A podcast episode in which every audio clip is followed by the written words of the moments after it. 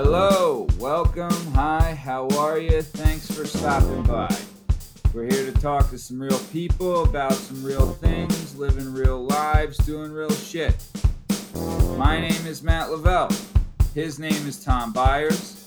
Our guest today is Bern Podkasy. This is the Working Perspectives podcast. Let's get started. All right, so Shake, I gotta tell you about this guy. All right, this guy, Bern Podkasy. I've known him for years. Been kind of a mentor, older brother figure for a long time. I consider him a very close friend.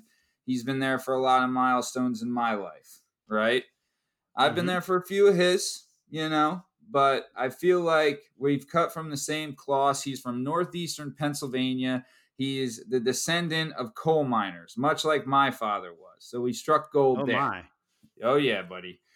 Pun Let me tell intended. hey. So right now, uh, Bern is working as a service coordinator for a home health agency. But previously, me and him were bartenders and servers together. So before I introduce him, I just want to say a little little tidbit about him. So imagine you're looking at a young, strapping 19 year old kid salami Matt Lavelle, right? Ooh. Oh yeah, graduated high school after getting expelled from my second high school. Finally graduated on time and was With not honors. working. Yeah, yeah. Well, yeah. Uh-huh. so graduated on time and was uh finally you know after high school a year you know really down in the dumps not working finally got a job at a place called vinny t's right? And then i get to vinny t's and then there's a guy there by the name of Bern. now Bern was already a ladies man schmoozing it doing it up. Chicks couldn't keep their hands off him. Not long not long after we were there i was a food runner at the time and then Bern, not long after we were there let's say like within four months Bern was made the head bartender as in and then eventually be bar manager. But he was made the head bartender. Oh yeah. And what Bern did is he rolled the dice on a young kid from lansdale pennsylvania land of the free home of the brave and made me his number two bartender right and that's when life really changed for me oh, initially- man. Second mate. Oh yeah.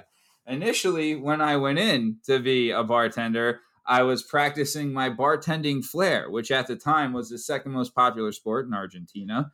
And I was working on flipping bottles and doing tricks like Tom Cruise from Cocktail. A week into bartending, I realized I'm a fucking idiot and that's stupid and did not work. But he stuck with me, even though I deserved to be fired so, so, so many times. so he saved your ass on multiple occasions. Oh, he kept me floating, brother, and he always had my back. And I can't, I can't tell you how much I think of the world of this guy. Really, one of the greats coming out of northeastern Pennsylvania. Uh, and I would just like to pass it over to him. Bern. Last night, I watched, started watching the movie Bohemian Rhapsody. It was so awful that I had to turn it off. Have you seen that movie? What are your thoughts? Thanks for coming on. Well, Yeah, wow, what what an intro. Um, yeah, flattered. I that Bohemian Rhapsody question really really got me. Uh, saw it. Um, it was you fucking know sucks. it was all right. It Yeah, sucked. As a It sucked. huge Queen fan, it, it wasn't really that exciting. And the you know originally Sacha Baron Cohen was supposed to be lead in that movie, Right. Um, and there was a different script that dealt a lot more with like The, the sex, drugs, and rock and roll. eyes and like trauma of being in Queen, and the band, I guess, did not want that version told. So this is a, a, a real uh, churched up version of what actually happened. Sure. Wait, so hold on. Sacha Baron Cohen was supposed to be the lead in Bohemian Rhapsody. He was supposed to be attached to a script for Bohemian. yeah. Uh, he was supposed to play uh, Freddie Mercury, but it was a much darker movie, and it was much more about like his descent into drugs and and you know addiction and um, ultimately disease. And uh, the band was like, no, no, no, we want to tell a brighter tale. So they Yeah. they moved a bunch of stuff around. They made it seem like he just came back for that Live Aid show. That wasn't true. He'd been back in the band for like eight months. They were working on an album, so they really uh they Disneyed it up a little bit. I, Oh, I think and, and those those like biopics or music biopics the the basic premise of it is like undeniably easy like people have been listening to this music for decades yeah, and it it's music that is so incredible it seems like aliens or like god just put it in these people's heads all of a sudden Mhm. one day and these people who the people who make this movie whatever the movie is whether it's queen or you know i know they did an elton john one it's just like that's the premise is how the hell did someone come up with this awesome song or this Yeah. awesome album so go and do that you don't have to do anything else you don't have to pull any other kind of amazing things off just remind people hey remember how awesome this album was remember Yeah. how great this song was that's Yeah. that's it that's the movie and to be honest with you i actually liked the movie probably a little Oh, bit more than fucking douche. because i'm such an i'm such an easy critic bag. with that stuff I, I just got to hear a bunch of great queen songs Yeah, well. Yeah All right. So moving on, we're done with Bohemian Rhapsody because of a shit show. So Bern right now, Bern right now. He's a father and a husband. How long have you and Jess been married? Uh almost or just five or six years. I'm gonna say Yeah. five. I'll say five. And how long have you been together? Oh, um probably like 12. Eons. Yeah. Eons at this point. Yeah, So really. here's a little background about Jess. Uh, Jess is fantastic. I couldn't I couldn't tell you how awesome Jess is. But me, Jess, and Bern all work together at Vinny T's, and at this time there was a couple things we had. We had a couple. We had a, our own little lingo, right, and of different rules that we had to follow, right.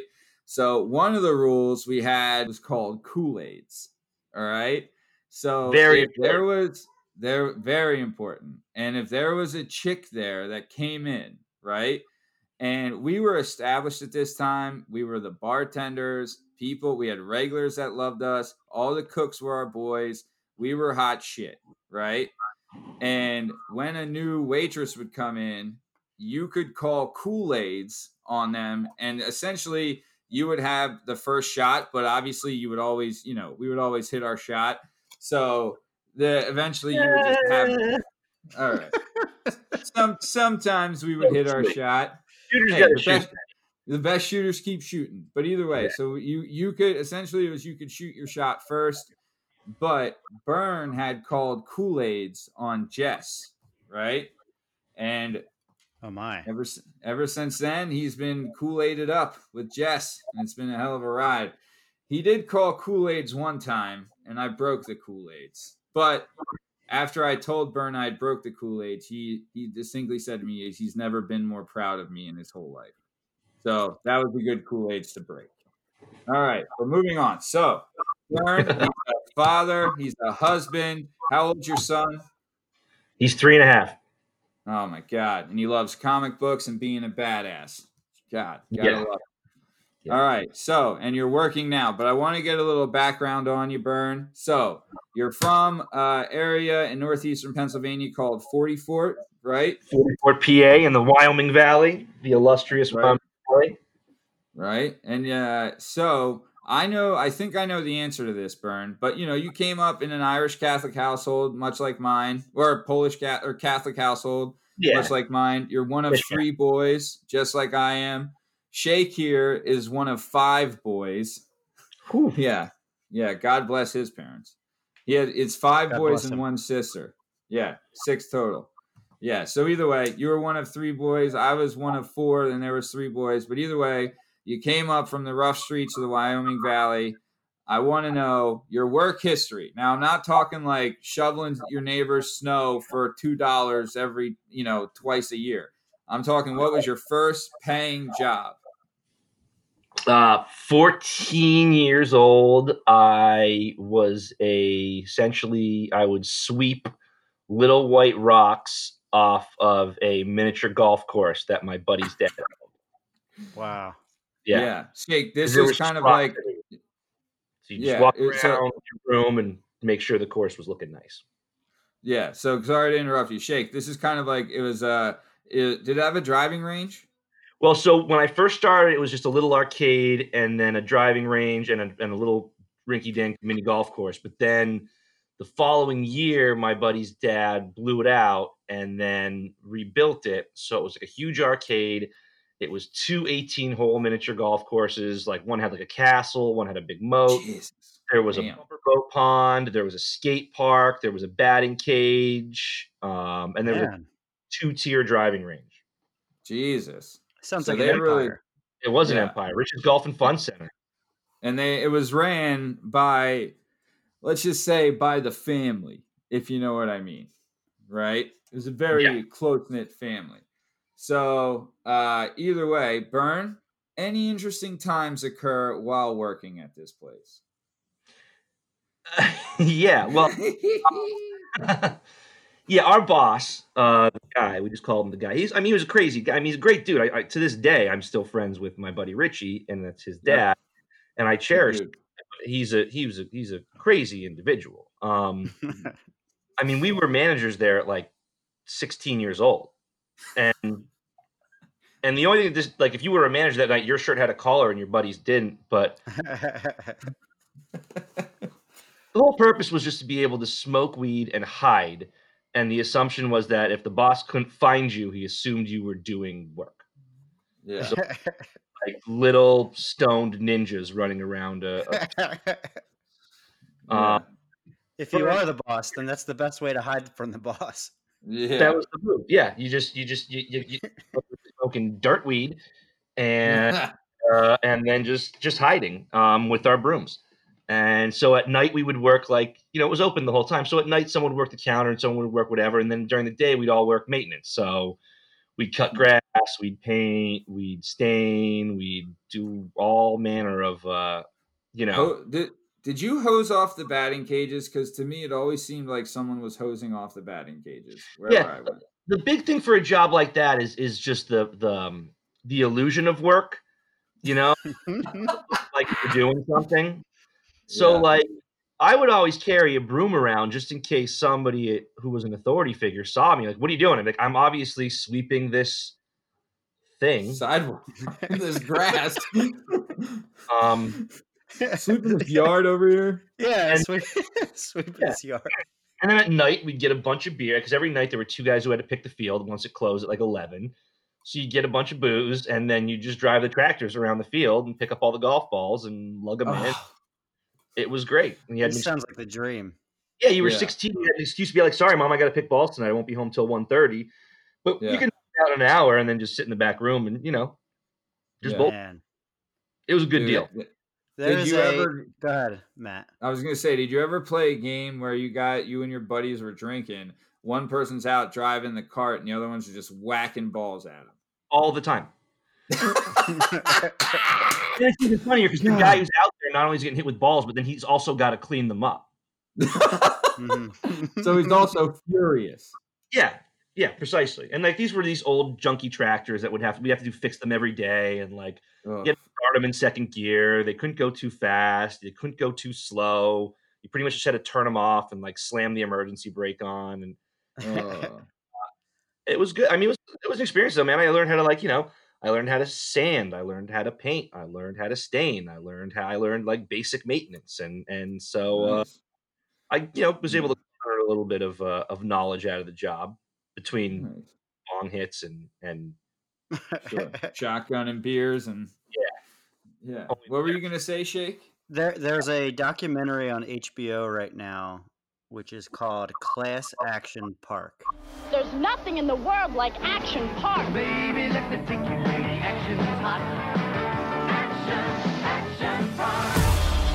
The story of Action Park is a true crime story.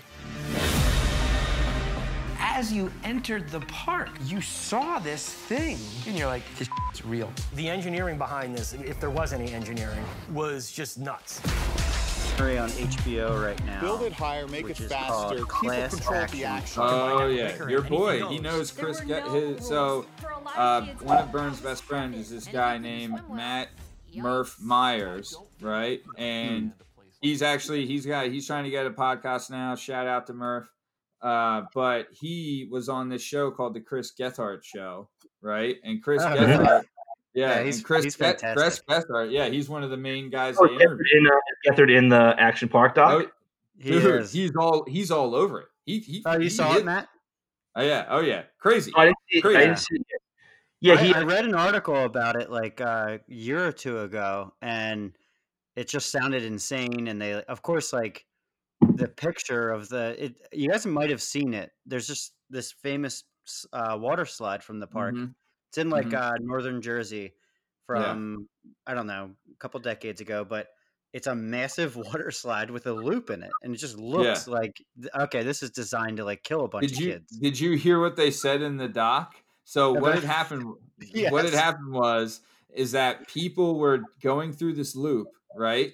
And they would come out, and their backs and their chests would be scratched to shit, like just ripped apart. And the reason Mhm. was is because so many people went through the the loop, broke their teeth, and the teeth was Yes. stuck in the tube. Lodged in there. And yeah, and the other people would go through and they would scratch themselves on the broken Yes. teeth. And this place was packed. That's hardcore. Ah! And the guy who, yeah, the owner of the whole park, the guy who created the whole thing, would stand at the bottom of the water slide when the engineers were testing different angles and water pressure. Mm-hmm. He would stand at the bottom of the water slide with uh, holding up twenty dollar bills and Yeah. telling the kids, whoever's willing to test this one out and go down the slide gets a Yeah. twenty. Yeah. So I'm picturing like a mixture of that, and um, there's a movie from like, God, it must be ten years ago now called uh, Adventureland. Jesse Eisenberg in it, Yep. and that's also what I'm picturing. Uh, and then there's another movie called The Way Way Back, I think is what it's called, Yep. and that Yeah. has the same vibe where it's just an awesome bunch of teenagers working Yeah. at this place and just causing mayhem. It was. Yeah. It was the I wish I could have had something like that, frankly. Yeah, but it was great. And then we had like there was a soft serve ice cream counter in, so it was like all you know. We only got like high school girls to work the soft serve ice cream. So you were bored, so you just Oh, ice cream girls, and like it was Yeah. great. I mean, it didn't pay much, um, but like I said, this was the late '90s. You know, we were just trying to scrounge together enough for you know a twenty-five dollar bag of weed that was you know brown, and then you would spend a half hour taking the seeds out of it, and then you'd be like, oh, dude, I I think there was a I so I want to ask you this and Shake, I don't know if you know this. I don't know what your drug life was like in high school, but I was doing I did my fair I did my fair share of drugs in high school. But and I don't know if you'll agree with me on this burn, but it was so much easier to get drugs than it was to get alcohol in high school. Would you agree? absolutely. Uh, 100%, right? absolutely. 100% without a doubt. Okay. Yeah. So, man, oh, so we also went in Lansdale, landed those commercials where kids get out of school and somebody be waiting outside like, "Hey man, you want to get high?" I'd be like, "Where's that at my school?" yeah. I was like, hold on, do they have a number for this guy? Do I just see an IROC and just assume like, hey, the guy inside the IROC's got a dealing That's actually not bad. Yeah. It's actually not not a bad. bad assumption. No, it's not. But And, and So the real it- the real problem, like you were saying back in back in the day, acquiring drugs or acquiring alcohol, the real problem is is if you're getting weed, whether you're a super experienced dude in your 30s or a teenager, the weed's Mhm. weed. You know, I know there's Yeah. different potencies now and all that kind of great stuff, but back in the day, like if you're a teenager trying to get alcohol and someone's like, "All right, fine, I have an older brother or some yeah, some dude that can get it. What do you want? All of us were like, all right, what is the strongest possible alcohol we can get? One Mad Dog 2020. it's- you got to strike while the iron's hot. Let's get some 151. You're ordering in bulk. yeah, yes. yeah, And and all- we're, we're sacrificing like everything we can. I will, I will turn on all of my brothers. I will destroy my relationship with my parents if, Yeah. if it means I can get some alcohol. And I think that we- we obviously just didn't have that vibe. What were you saying, Vern? I said everything must go. So it's like if you, you can get a bottle of booze and there be four guys, it's going to be gone. Yep. Someone Yep. got you three case of beer and there was four guys, you're like, we can't take this home. Like no matter what you had, no matter how much you had, how much booze you had, it, it- the it was the goal was to finish it that evening for better. Yeah. or like, well, you, you go stick the beer behind your buddy's garage or whatever, but then like it's gonna get Yeah. skunky. His older brother's gonna find it. You never know who's gonna come Yeah. in there and sneak it on you. Yeah. So, um, yeah, and we such shit. Like I remember one night we got all banged up and on like aftershock and like 99 Mhm. bananas and was, like, Oh yeah, you know that bankers. shit was brutal.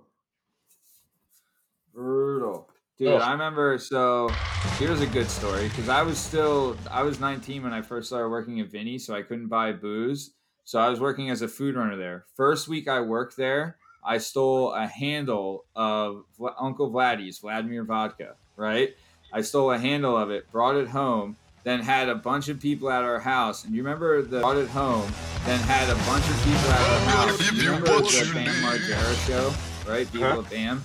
On Yeah. Viva La Bam, they had had a scavenger hunt, right? So I stole this handle, right? We wrote up a scavenger hunt. It was like, you know, it was like me. I think Carly was there, and like Nick DeFinis, and Sweet Mama Cheesecake, and Sock, and Alex, and Daryl Mangle, and like a bunch of people. And we had teams, and we had a scavenger hunt. And I stole like that night. I stole an air conditioner out of a window. You know what I mean? Like a bunch of stuff. and then we came back. Jesus Christmas. And then we came back and powered down this bottle of Laddies because we were all underage. And it was like, if I do that now, I will be dead the next day. But at the time, I was just like, yeah, I'll wake up and go work uh, another nine hour shift, whatever, you know? But Matt, you yeah, should go. fi- You should go find that address where you stole an air conditioner and. and I know exactly where it's that. at. ma- Make make So- it good, man. Don't Here's tell don't tell them. So- put an air conditioner in their window. Yeah.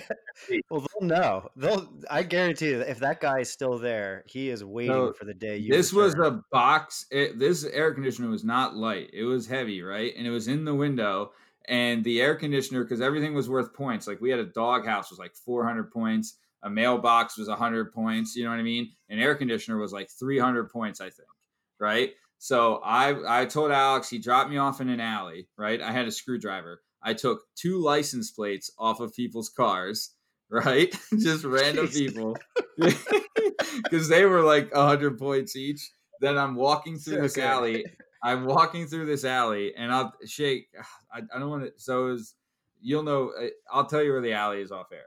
But i was walking through this alley. I heard the air conditioner humming and it's a twin right? So i walk up next to the twin it's a twin house. I walk up next to it i grab the air conditioner yank it out right so i have it and then i start to run but the air conditioner is still plugged in so i ran right? And then right in the middle of running, it was like, and I it like stopped me in midair, and I dropped it, and I was like, "Shit!" And then I just Oh, yanked it out, good. and then ran to the house and kept it at the house, and threw my license plates there and everything. Yeah, oh, my yeah, yeah, and then yeah. So either way, um, I, I think that's that's a segment right there. Is you making up for all the evil things you've done in your past to these people? Oh boy, be a lot of stuff. But uh, so either way, but yeah, so um, when so another thing you were saying about having the chicks working the ice cream counter, right? In Lansdale, we have Rita's Water Ice, right? Mhm. And at the Rita's Water Ice, there was never guys that worked there, and it was always chicks. Yep. Like Kristen Big Boobs worked there, and Holly and Angie, and like all mm-hmm. of them worked there, and they were all good looking girls too. So like you would go get your water ice, and it would be like, oh hey, how you, you know. But yeah, so I don't know if that's just a thing where soft serve ice cream and chicks go together, but it worked for me. I mean, I, I, th- I think about how many times you've gone to get an ice cream cone. and There's been some like 40 year old dude who was like, "You want sprinkles?" Like Yeah. it just doesn't happen. Yeah. Doesn't work. Doesn't work. You're not selling. You're not selling sweet cream with old forty year old Johnny there. Hey, you want some jimmies on there? Yeah, right. Not working. You have a banana split from It's me. a specific skill set that's required to uh, yeah, you gotta have a hat. off. An ass that looks good in yoga pants. Number one skill set. So, okay. So, moving on. So, Bern, you're working at the Golf Fund Center and you're still in high school. When you were in high school, I know you said you played soccer and basketball, right? And basketball at, at your school was a big deal, right? Big, yeah. Yeah. And you guys were a pretty good team, right? Because I remember Mike said when he was there, you guys were, he, they were really good, right? Well, they won a state title his senior year, and then they won a state title the year after he left. Um. We weren't that good when I was a senior. Um, but I had four different head coaches in four years, so it kind of Jesus. it kind of jammed. a bit. They Did just you play get a lot of varsity as a freshman? No, I uh, I played varsity as a sophomore. Nice. All Mm. right. Three years Um, on varsity. What Yeah. sports were th- there's soccer and, and you said basketball? That's what I played. Yeah, Oh, nice. Bern, okay. you, you don't know it, Shake, but Bern's six three. He's Ah, got a pretty sweet jumper. It's one of back in the these- You day. know? It's one of these back classic tall people. Well, he also who's the dude that you played the oh McNamara? McNamara, Magic, Gerry Shoe- McNamara. Magic shoes, Magic shoes, McNamara. Do you remember Yeah. him? Yeah, Played for yeah. Syracuse. He won the Absolutely. national title when he was there with uh what you call it for yeah, Carmelo Anthony was there for a year. They won national title. and he Mhm. was on his own and he had like one magic run. I think it was in the Big East tourney or maybe in the in the in the NCAA tournament. But He yeah, hit, he hit two buzzer beaters back to back in the Big East tournament that year. Two seconds to go. McNamara. It's good. NCAA tournament. But He yeah, hit, he hit two buzzer beaters back to back in the Big East tournament that year. yeah, yeah. The They're senior year. Team Warrick. But uh, yeah, me and me we played him um, when I was a senior and he was a sophomore, and me and another guy guarded him. I think he scored like 45 on us. I mean, it wasn't. Very nice. There was. It's a privilege, right? I think he would step over half court and shoot, and you'd be like, "Oh, that's good." Yeah, yeah. it wasn't- there wasn't much we could do. yeah. It must have been Dude. great for him to become a national success though. Like so he puts up 45 on you in a tournament and it looks like he's going to be incredible. And then he actually does and becomes like, you know, I'm sure he was on like the cover of Sports Illustrated. I Mhm. played football against a bunch of guys who were definitely talented enough to play at major Mhm. schools and possibly the NFL. And like 99% of them ended up getting hurt or getting arrested. And I was like, Right. well, what the hell? You, you kicked my ass in high school and now you can't even go on to be some sort of legend. I want to be able to brag Yeah. about you one day. I actually there's uh so wrestling in Pennsylvania is huge, as we all know. But uh in the off season you have freestyle wrestling tournaments, and I was at a freestyle wrestling tournament in State College, and I wrestled this guy named Jake Herbert, right? Jake Okay. Herbert ended up being a PA state champion, and also he ended up making the U.S. Olympic team in wrestling. And needless to say, I mopped the floor with him, right? Just kidding. He beat the shit. He he beat the shit out of him. He he ended up like smoking everybody in that tournament. He was really really good. But okay, so you're in high school. What? How was high school? You went to a Catholic school, right? Yeah, So, and you were Big- there with your buddies, and deal. We we were. I think there's like 112 kids in my class, so it was a small oh, nice. small That's school. still that's all right though. Nice small school DOR. in Wyoming Valley. Bishop O'Reilly High, no longer no longer in uh, in existence. Those Catholic schools are going out of style, pal. Well, they all merged, you know, like merged with like, our rivals. Honestly, I wouldn't. I, if I don't know what your thoughts are, but I'm de- I'm definitely not sending my kid to Catholic school. Really, really against it. You know, I don't mind it early on. Like I think 'cause I was Mhm. Catholic forever, and like I don't. I'm not at all practicing Catholic at this point. Yeah. Um, it certainly didn't make me a better Catholic, but Mm-mm. kind of fine with it early. Like I feel like in grade school, the whole vibe is like just be nice and treat people nice, and like I'm down mm. with that. That's a fine lesson for a third grader to get. Sure. Sure. But like some of the biggest hypocrites I've ever known in my life were like priests and nuns and and Catholic school teachers. So yeah. once they hit a certain point, I don't think it's that necessary. I mean, it forced me to ask a lot of questions they couldn't answer. So Yeah. I was like, oh, is this bullshit? It is Yeah. bull- okay. We made a skeptic out of you. Yeah, so I mean, it saves me like I'm not, you know, I get to sleep in on Sundays now, which is good. Mhm. Yeah. You had a much better Catholic school experience than I did. The worst, the biggest thing to me that was like the worst thing about Catholic school is I didn't have a male teacher until I was in ninth grade, which is just for Catholic school. I don't, I don't. For me, as for like the development of young men, it was all women at this Catholic school that were the teachers, and they were just like catty and like so You know what, and they would pick on the poor kids, and it was so. There was like, a guy in my grade school who taught math, and then I'm trying to think if there was and there was one or two. My middle school, there was like one or two dudes who were teachers. But yeah, that's kind of funny. I never thought about it like that. But for the most part, it was. Yeah. like- I mean, the profession itself is is especially then we're heavily skewed female. But uh, yeah, I think I can, I can like not counting gym teachers. I think I can count all the male teachers I had on one hand, and probably K through eighth. Yeah. Yeah. I can. Uh, I can actually put that down. and, and I went to So- public school through my throughout my career, and uh, it never even occurred to me to think about whether I had male or female teachers. It was it was a nice, nice healthy mixed bag. Yeah. Shake here lived the quintessential Hollywood life in high school. He was captain of the football team, starting Ooh. linebacker, married his high school sweetheart, you know, had the run of the town, best looking guy, prom king, all that good stuff. I was stuff. voted best looking guy. Now, I, most of what Matt just said is completely false. I, I did marry uh, my girlfriend from high school, so that's and he the only- was captain of the football I team. was captain. I was not a star. I did not, uh, you know, football wasn't Yeah. or high school wasn't super duper fun all the time. But I did that. I did also trick had my wife four- into marrying old- me from from 06. So Nice. that's Hey, number you gotta one lock him down. You gotta lock Yeah. him down. Yeah. So, so all right. So let's progress in the story that is the the the story that is the ongoing life of Bern Podcacy. So high school's done. You bang a bunch of chicks. You do a bunch of drugs. You have a bunch of fun. You win a bunch of games.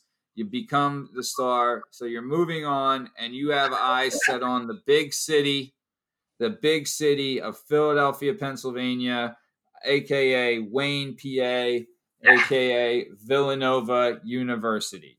So, uh, Shake, you do not know this, but our, our pal Bern here.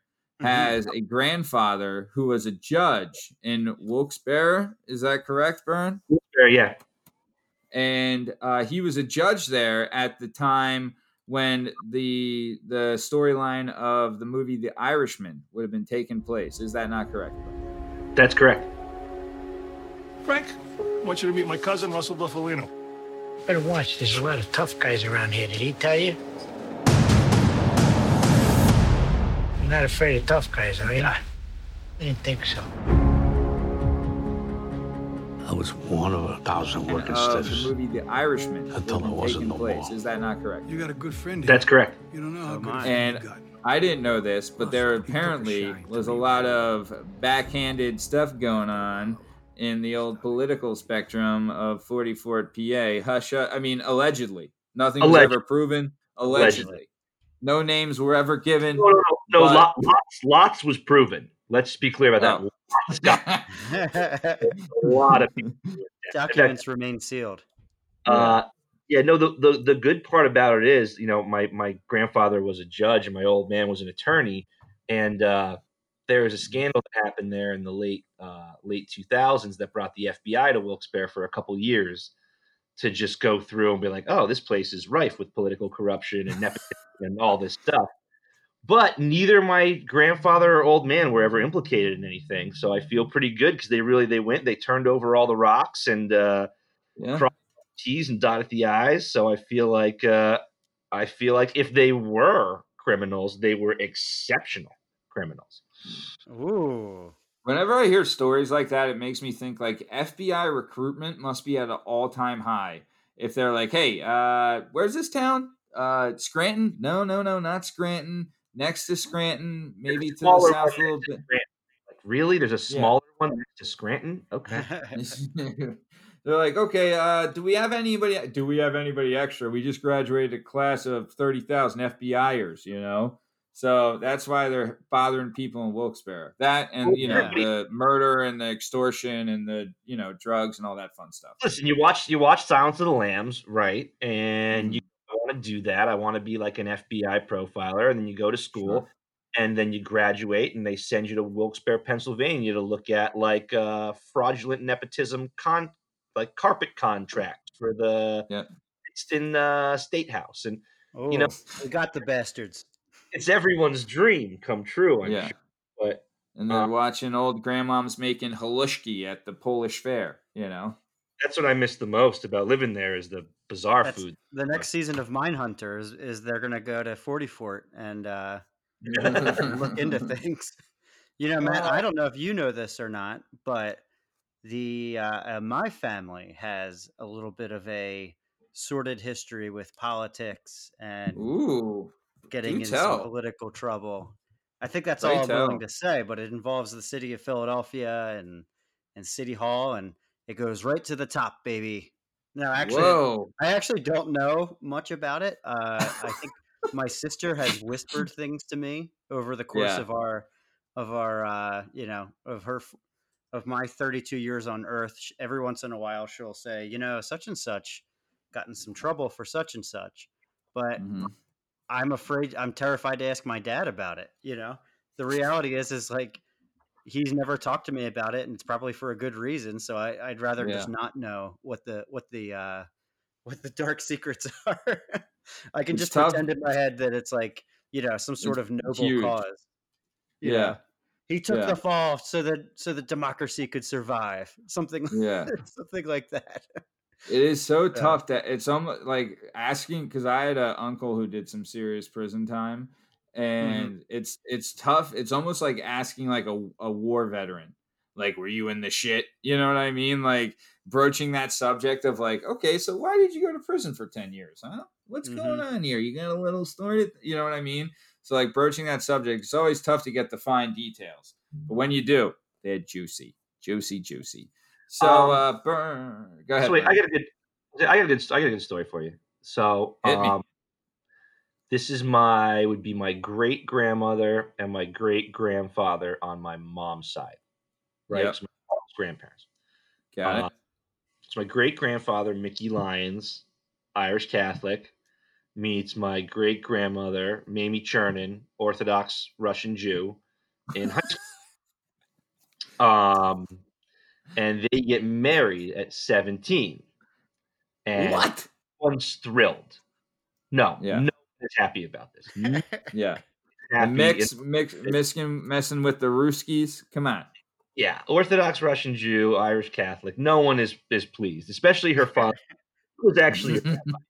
so they send her away to a synagogue in New York State for a year. The idea being that if they can keep them apart for a year, they can annul the marriage, and therefore get on with their day. Right? What What was the time frame this was taking place?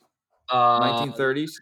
and in the late let's see uh this would probably be in the in the in just post depression so yeah in the in the 30s um okay, so go ahead. She's in New York for a year, trying to New York for a get the, year. uh, yep.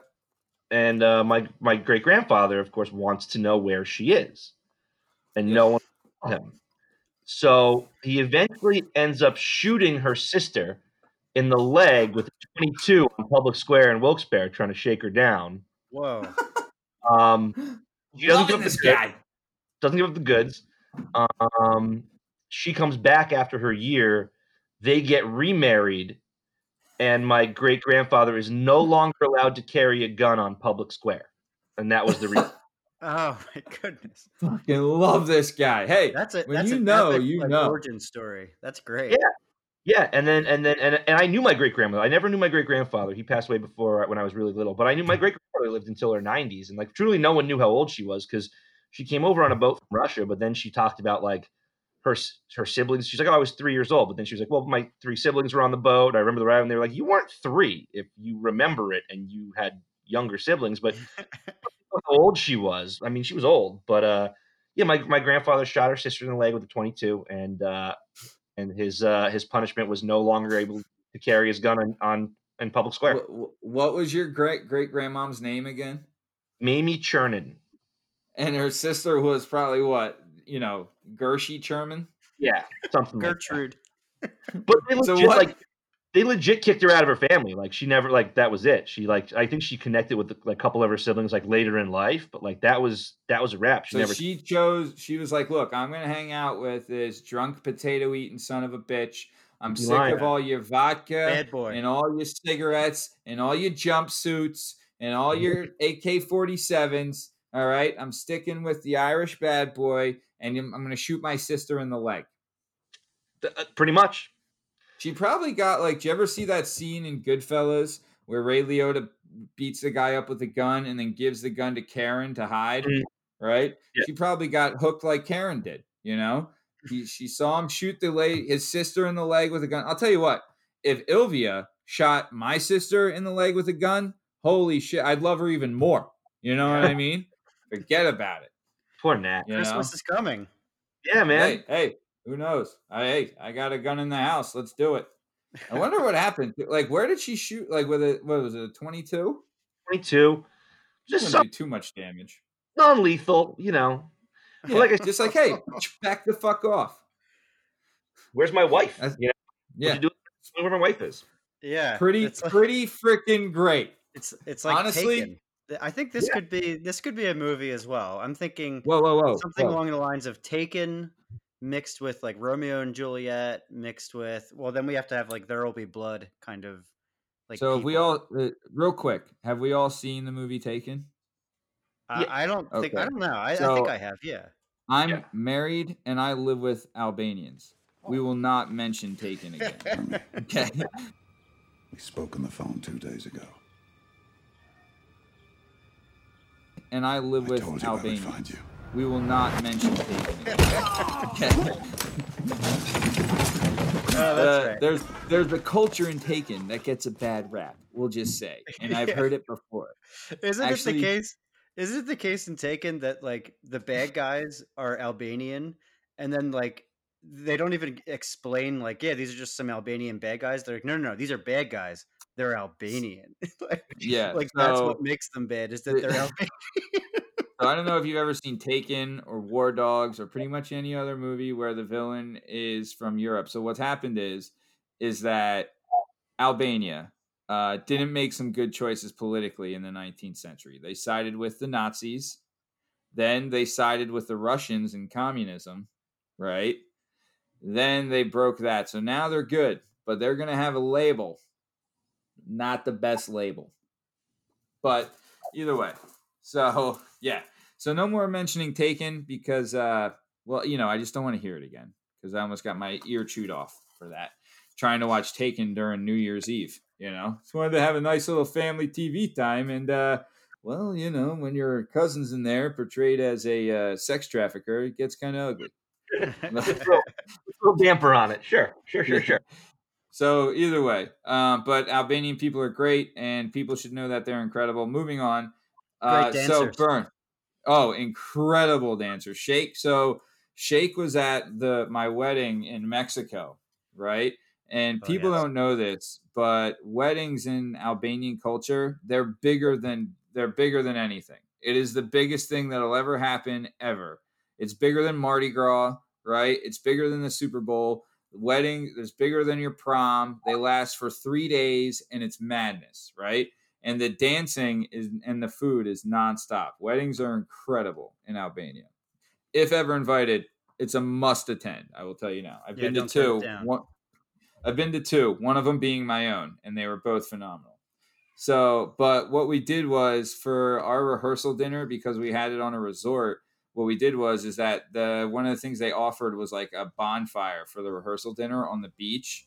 So we had like a bonfire on the beach. We had a DJ, and then everyone came to the bonfire on the beach, and we had like a huge dance party.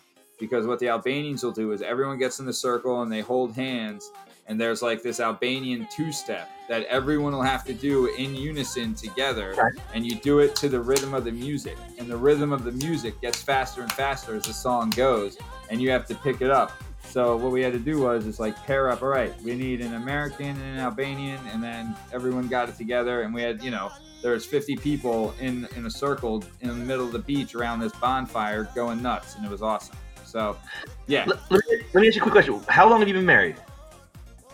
Uh, 2018, so two years. 2018. I was trying to remember because I was like last night after I got the phone with you, I was like, why don't I remember Maddie's wedding?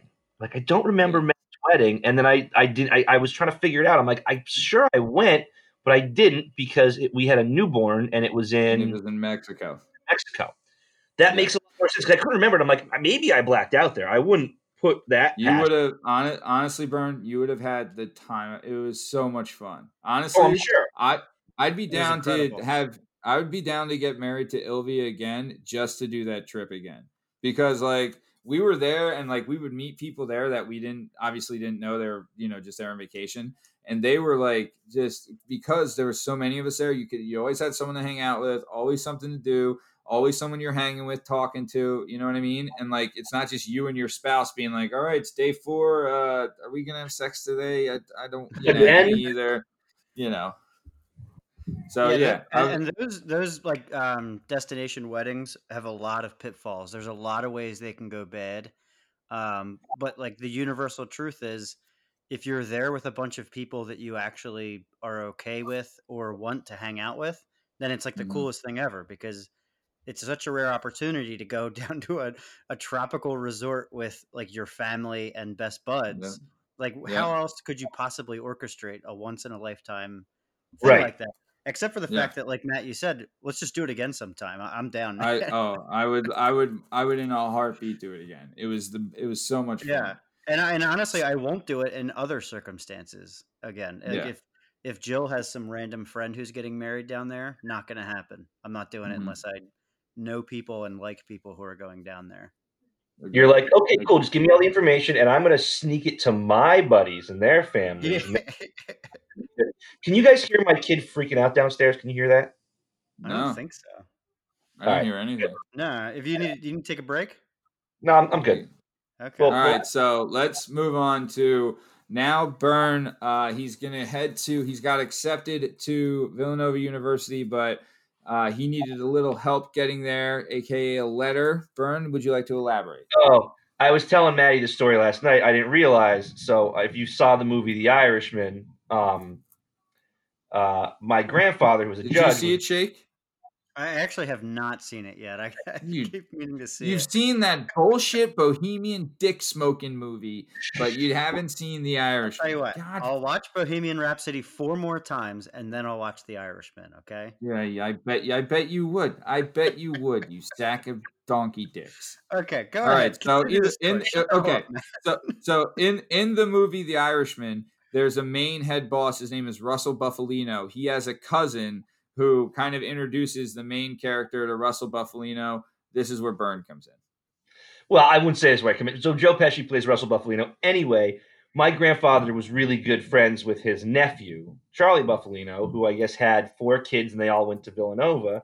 Oh. So when I was applying, my dad asked them if they would somebody who, who would write me a recommendation letter, which they did. I just didn't realize at the time that it was linked back to you know this guy who was once like the biggest mobster in the entire East Coast. yeah.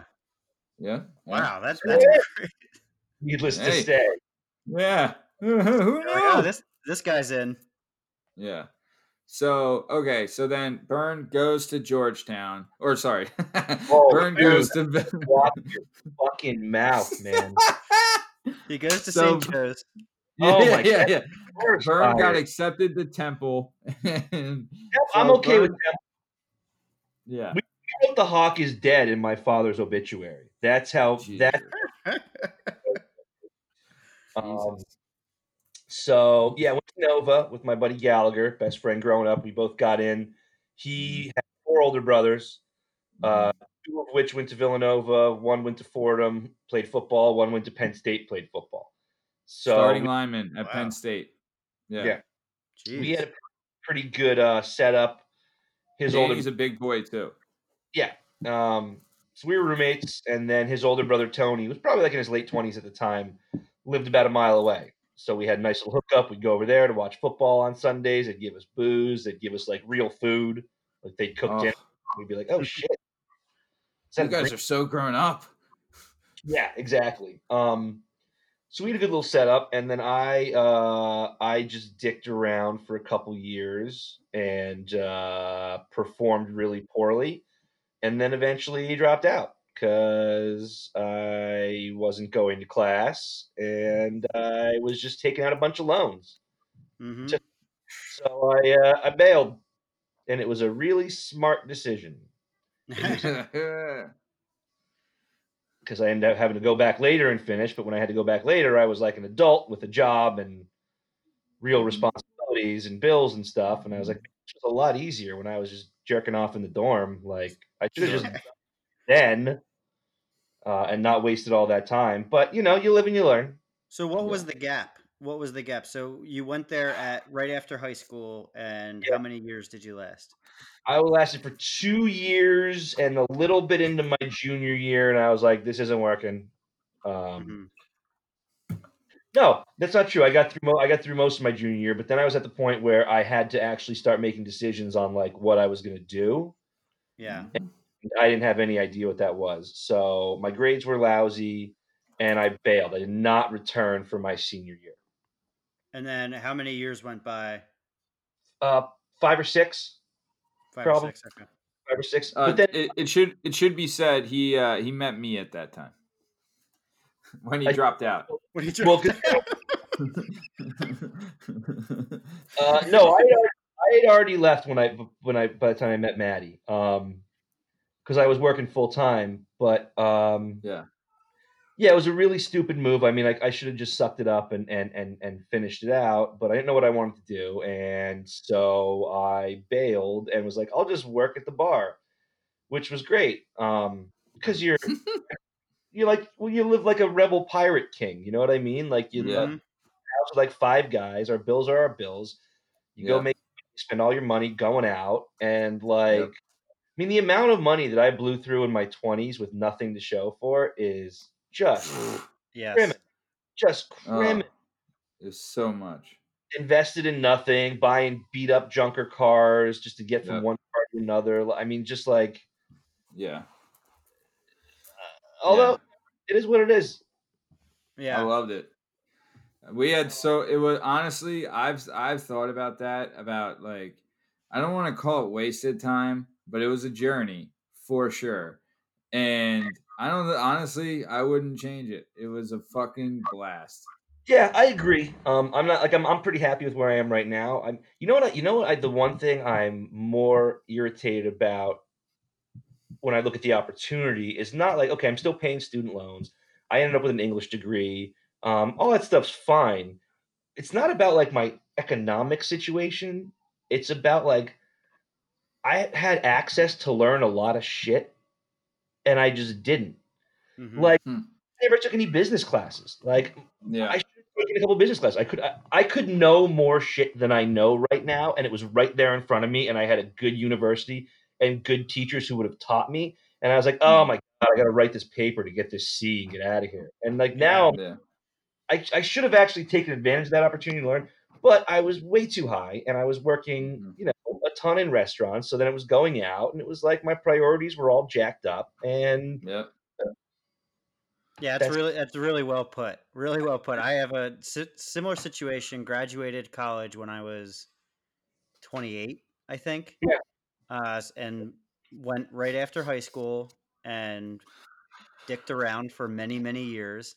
And I I don't know about you, but I just think it sucks. Like my brain was not ready to develop and and actually take in information until I was halfway through my 20s and I wish Yeah. that there was some way that I could have prevented myself from incurring so much debt. In you know that that lesson learned is, you know, and that's like our our roughly our generation is just a bunch of people who had to learn the hard way to not take in 50,000, 60, 70, 80, more than that. I mean, I mean, I went to private college. Uh, I went to Gwynedd Mercy, and, and if you went to Villanova, th those bills ain't cheap, man. so, No. No. and it's and you learn your lesson, but you, you learn it the hard way.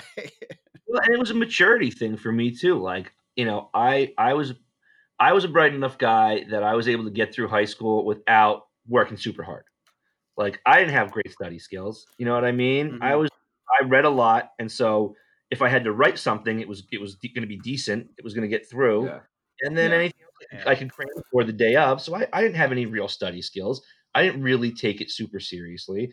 And then I got to college, and then all of a sudden, you know, you kind of breeze through freshman year because you're still not, you know, you still have some semblance of organization in your life.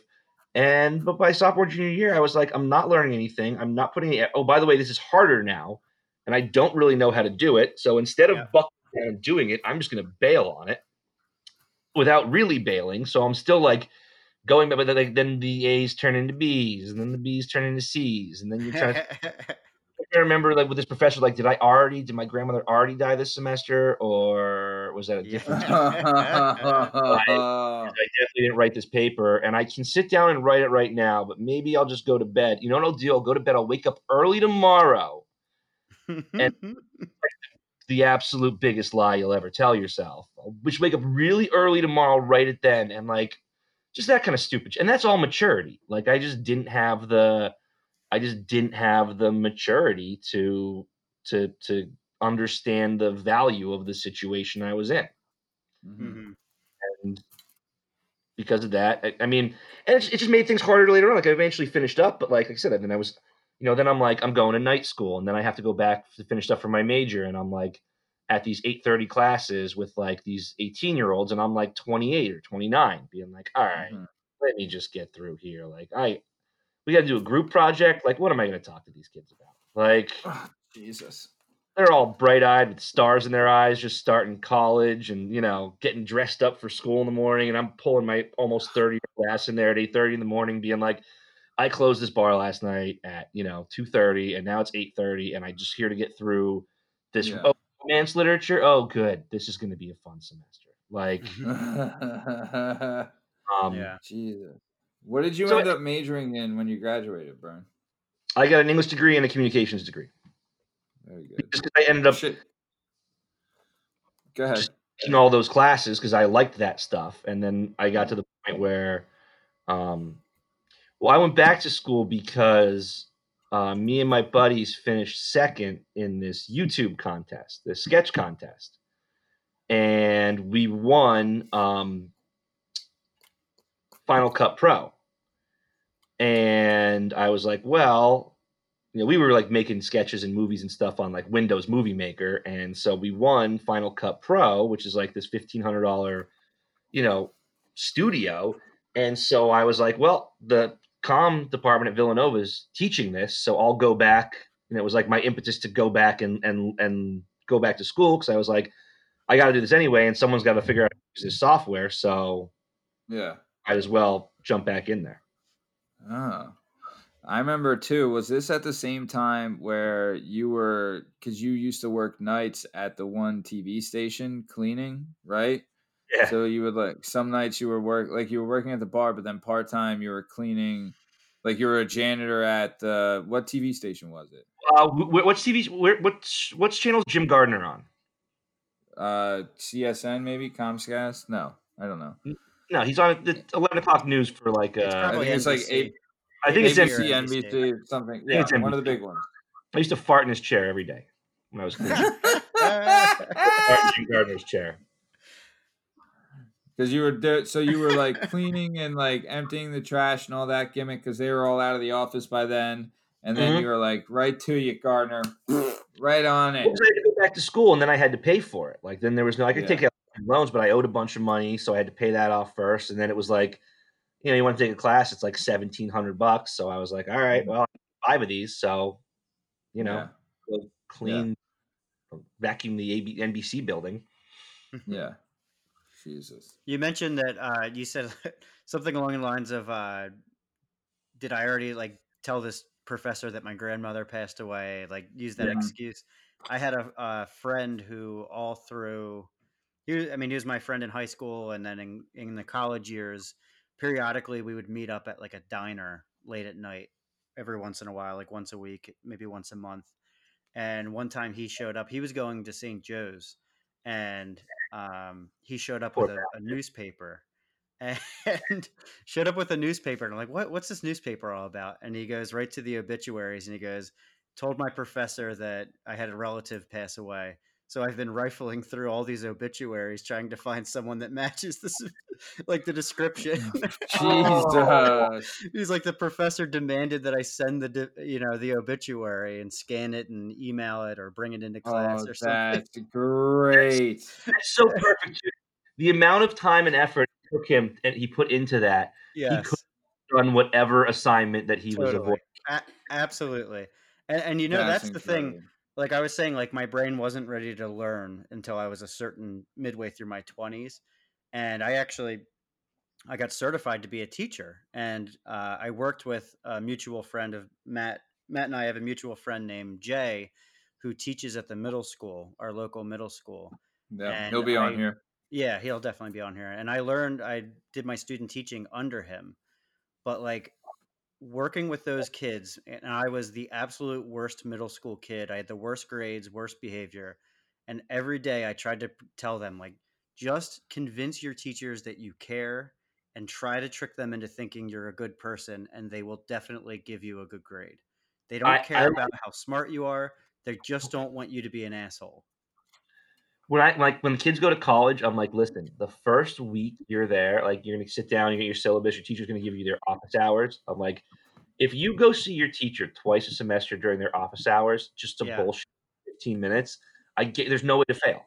They will not like Nope. Really? especially in college because they have, they have nobody no oversight in college They- they can do whatever they want But if you just did that, like your teacher would be like, okay, even if this kid's struggling, like, because some kids won't show up for a single, you know, they'll never come and communicate. And like, if I just knew, you know, just do that, like, just show effort, and you'll you'll pass, man. Like, do that. And if if, if it's just from getting a, a B minus and an A minus, like, you get the A minus. They'll they'll. But I don't. you know, that- Nobody knows that when you're young, and anybody who tries to tell you that you're not listening. You know, Yeah. you're just Really? oh yeah I will- I I have a- remember. I remember Jay had a great quote. He said that every classroom is one or two kids away from being a great class, because there's always like a, like he's like ninety percent of the kids are awesome, but he's like there's always one or two kids that are just little assholes that just ruin it for everybody else. Mhm. sure. Had had I known all you had to do was kiss a little ass, man, maybe I would have gone to college. But It's uh, not too late. Daddy. It's not too late. We can get you scholarship. ugh, I yeah don't want to. College was never my thing, man. I'm You not a school guy. or you, you should go audit at uh, at Gwynedd Mercy it's right down the road Audit? I'll get you in yeah you go for free well I think it's like 20 bucks or something like that but you just get to sit in and and and experience the class without having tests or anything Huh, how about it? It's actually not a bad idea if there's something you're interested in. Ah, there's nothing Yeah. really I'm interested in. um what was i gonna say oh yeah but that that that is a great quote that you know every class is one or two kids away from being a great class and i i one thing that really took me back was took me aback was when i got to college i thought all of that class clown mm-hmm. attitude that there's always like one or two kids in the class and oftentimes it was me and then when i finally when i finally opened my eyes and realized like oh i'm ruining my educational career and i'm giving everyone else a hard time like i'm just a, an a-hole i started looking around and like how everybody's paying for this you you're actually getting this bill in the mail like Mhm. why like why would you sabotage yourself this and you know it's just it, it's weird different people learn at different times It's Yeah. perspective, you know. It's all perspective, and I I didn't have it. You know, like I said, I went to a small Catholic school, so it was like big fish, small pond, and then Mm-hmm. Even Villanova was like big for me. You know, and that's not that big of a school, man. You know, Yeah. um, Mhm. whole different. It was a whole different deal, and I'm with my best friend, which is probably a good thing and a bad thing because Yeah. um, it was great to have that support system, but also like it didn't really force me to to break my routine too much Yeah. and start something totally new. Um, but I, don't- I don't, I, wouldn't change it. You know, I would just wish that I had a little bit of better perspective. But I, I, you know, whatever. We are where we are, and uh, I'm not mad. I'm not mad either. We scored big for sure. I would say one of the biggest shocks I had, and I think you know you, you're both. We're all coming from like a blue collar, working class background, but when going on out to the main line, like the difference in behavior of people out there, just because there's so much money out there, it is unreal. Like when I worked in Wayne, the money that would come in there was unbelievable like the amounts of money. Like the the professional athletes that lived in wayne they were like bottom of the barrel as opposed to like you know some of the millionaires that came in. But this Right. the way they behaved the, honestly don't get me wrong there were some nice people for sure and like really good people, but there were some people that you're like, dude, who do you think you are? You know what I'm saying? Bit of a, Whereas, bit of a like, culture shock. Go ahead. yeah, name it names. was for me. I'll d- d- all right. So here's a good story. This is exactly what I'm talking about. So uh, for the last couple of years, my family has adopted a family at Christmas, right? So let's say like we've done it like the last four years. So the second year in, right? I'm working at Graham's, and then I'm also working at the Pub of Penn Valley, which is in Narberth, right? And so Graham's is in Roxborough, which is like a blue collar area, right? And it's kind of like a dive bar, and it's a lot of like cops and firemen and construction workers and electrician and all that stuff. And then Narberth is a very affluent area with his like doctors, like Charles Barkley would come in, like a bunch of people would come in, right? Like a and very very wealthy, right? So you're working at two separate places at the same time. Yeah. Okay. Correct. And just to be clear, when you say you adopted a family, is that some sort of like program or is it like unofficial? So yeah, so what we would do is my mom signed us up for this program where we would donate money to this family so they could buy like gifts and food and stuff and clothes for Christmas. oh, okay. Right? Like we would give them money and then they can go spend it on whatever they want for Christmas. And then, you know what I mean? And so as Mhm. opposed to like we wouldn't give them gifts.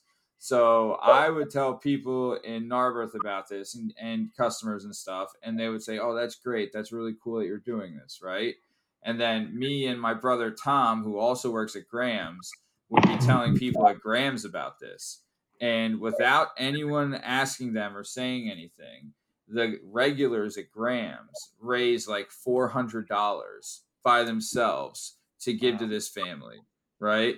And these are people that like, don't get me wrong, they're not living on the streets, but you know, we're living in they're living in row homes and they have working class jobs and you know what I mean? And like they're not rolling in money and they all have families and stuff like that. So for them to give that much money, as, you know, as opposed to like there's millionaires that I was talking to on a daily basis in Narberth that Never said it crossed was their mind. fine. Never not crossed even, not even exactly, not even once did it cross their mind. That just to me kind of showed the difference of like people you were dealing with. And don't get me wrong, there weren't bad people in Narberth. They're not bad people, right? It's just a No. different mindset. Different, different mindset. culture. They're really good people actually. They're really like there were some really good people there. Like when I left the pub at Penn Valley, I was originally supposed to get a job at this other place and it didn't end up working out. But like there was a table of regulars that gave me a gift when I left on like my last shift that they were going to be there. You know what I mean? So there was Who was definitely really good people. What did they give you? So remember, I was supposed to work at God, what is it, Cintas, right? Yeah, yeah. And I was supposed to work there. I never ended up working there, but um, they gave me like this fleece jacket that I would wear, and because it's a truck, like I would be working on a truck. Right. So they gave me this fleece jacket, and they're like, "Hey, this is for when you get really cold on that truck. We're gonna miss you." And it was like a really nice card and things like that. And they're super, super nice people. The the, the dad was a proctologist, right? Oh. And- yeah, and he he was he was hilarious. Like he would I'm come to in. remember who these people were. Yeah, uh, gosh, I uh, I almost forget their names. Uh, but I, I don't almost, I definitely do. Uh, but he was a proctologist, and he would come in. It was him and his wife, and then his wife's sister and their husband, right? And they would come in, and he would come in, and I'd be like, "Hey, man, how was your day?" It's like another shitty day. fucking lose it each time. I was like, "Oh man, nothing but assholes at work." Huh? He's like, "Tell me about it." Golly you know, and he was hilarious. So I thought, yeah, so there's definitely good people, but you know, Hey, do you remember? the- do you remember the lady who gave us the money shirts at? Um, dude, I was yes. So okay, Shake. So do you want me to tell this story, Bern? you can tell it. So okay, so there was these two ladies that would when me and Bern worked at Vinny T's, we worked there together on Fridays, right? Yeah. And we kind of it was a big night and we kind of ran it. We had our thing down and we had, we were really like we had our shit Down, down. We were pretty tight. Yeah. So we had a bunch of regulars that would come in on Friday. Two of the regulars were these like these older black women, right? Not super old, I would say, but they were both like married probably and but they They were definitely together. in Definitely in their fifties. They worked at nail salon, right? I think so. Yeah. Yeah. Yeah, yeah, they did. And they were super, super nice. And they would just come in and have some wine and some dinner and just chat. And we would crack jokes and stuff. But the one year for Christmas, they came in and what they had done is they had, do you ever get like uh like a collared shirt, like a button-up collared shirt that's like for like with like a tie that you would wear with a tie and it comes like folded in like a in a plastic like thing and it has like the cardboard in the collar and Oh, all those pins in it. needles. Yeah. Yeah, exactly, exactly. Oh. Oh, so boy. they made they made something that looked like that out of money, right? They had like a bow tie that was like a five, and then like they had a bunch of ones that they had placed all together, What and the then they hell? had like a twenty dollar bill on the collar, and They they, taped it gave all together. Yeah, and they taped it all together so it looked like a collared shirt. There were and dimes, buttons. yeah, yeah, and they gave us each one of them, and they ended up ended up being it was like fifty dollars because you could take it apart, and it was like fifty dollars, and they gave us each one of them as a Christmas that present. is such an interesting gift. What did It you was- ask them like was- what their inspiration was to We conceive were just And it was like- like that? It was in the box, too, like in the shirt box. So you just open the box and you're like, what It is was- this? And then I'm like, I'm not even going to spend this. It's such a good gift. And of course, it's like a month later. I'm like, all right, let me get this tape off. same thing, brother. I did the same thing. Yeah, but dude, like things like that were super cool. And like, here's a here's a good story. So, um, there was a office like down the street from us, and there was a bunch of like younger people our age at the office, and they would come in on Fridays, right? And there was these two girls that came in, Taylor and Rachel, and they were kind of like the hot chicks at the office, you know. And there would be a bunch of guys that would come in with them and stuff but they would all like it was just a bunch of people that would come in and eventually like we would talk and hang out and you know what i mean? Like Yeah. we were there with them and then we were all like the same age so we'd all like eventually like kind of got along right? And the like you know we would talk and it would be cool and like they would always ask me and Bern like hey come out with us when you're done work. Come out with us. We're gonna go on main street man young and i would always say no and or like have a reason not to and I know Bern would do the same thing, and I remember like we were both dating people or something would be the reason. But I was recently single one time, and they asked me to go out, and I was like, "Yeah, fuck it, Oh, I'll boy. meet you." So after work, I go and meet them in Manayunk, right?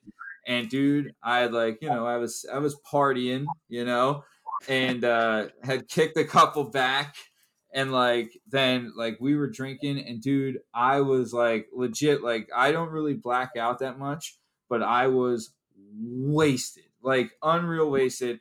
Couldn't tell you what happened right?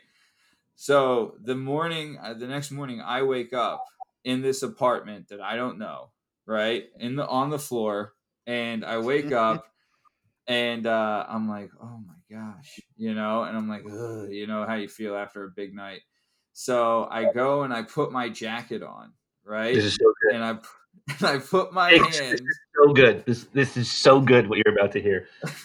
So I put my jacket on, right? And I like I leave this house, and it was like one of those apartments that's in like a row home, you know. So I go Is outside. this in Manayunk I- as well? The apartment? Yeah, yeah, yeah. It's by Main Street in Manayunk.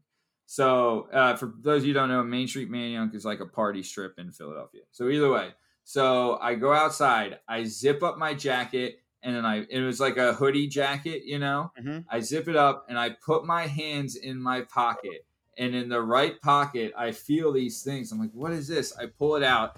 It's two tickets to the New Kids on the Block concert.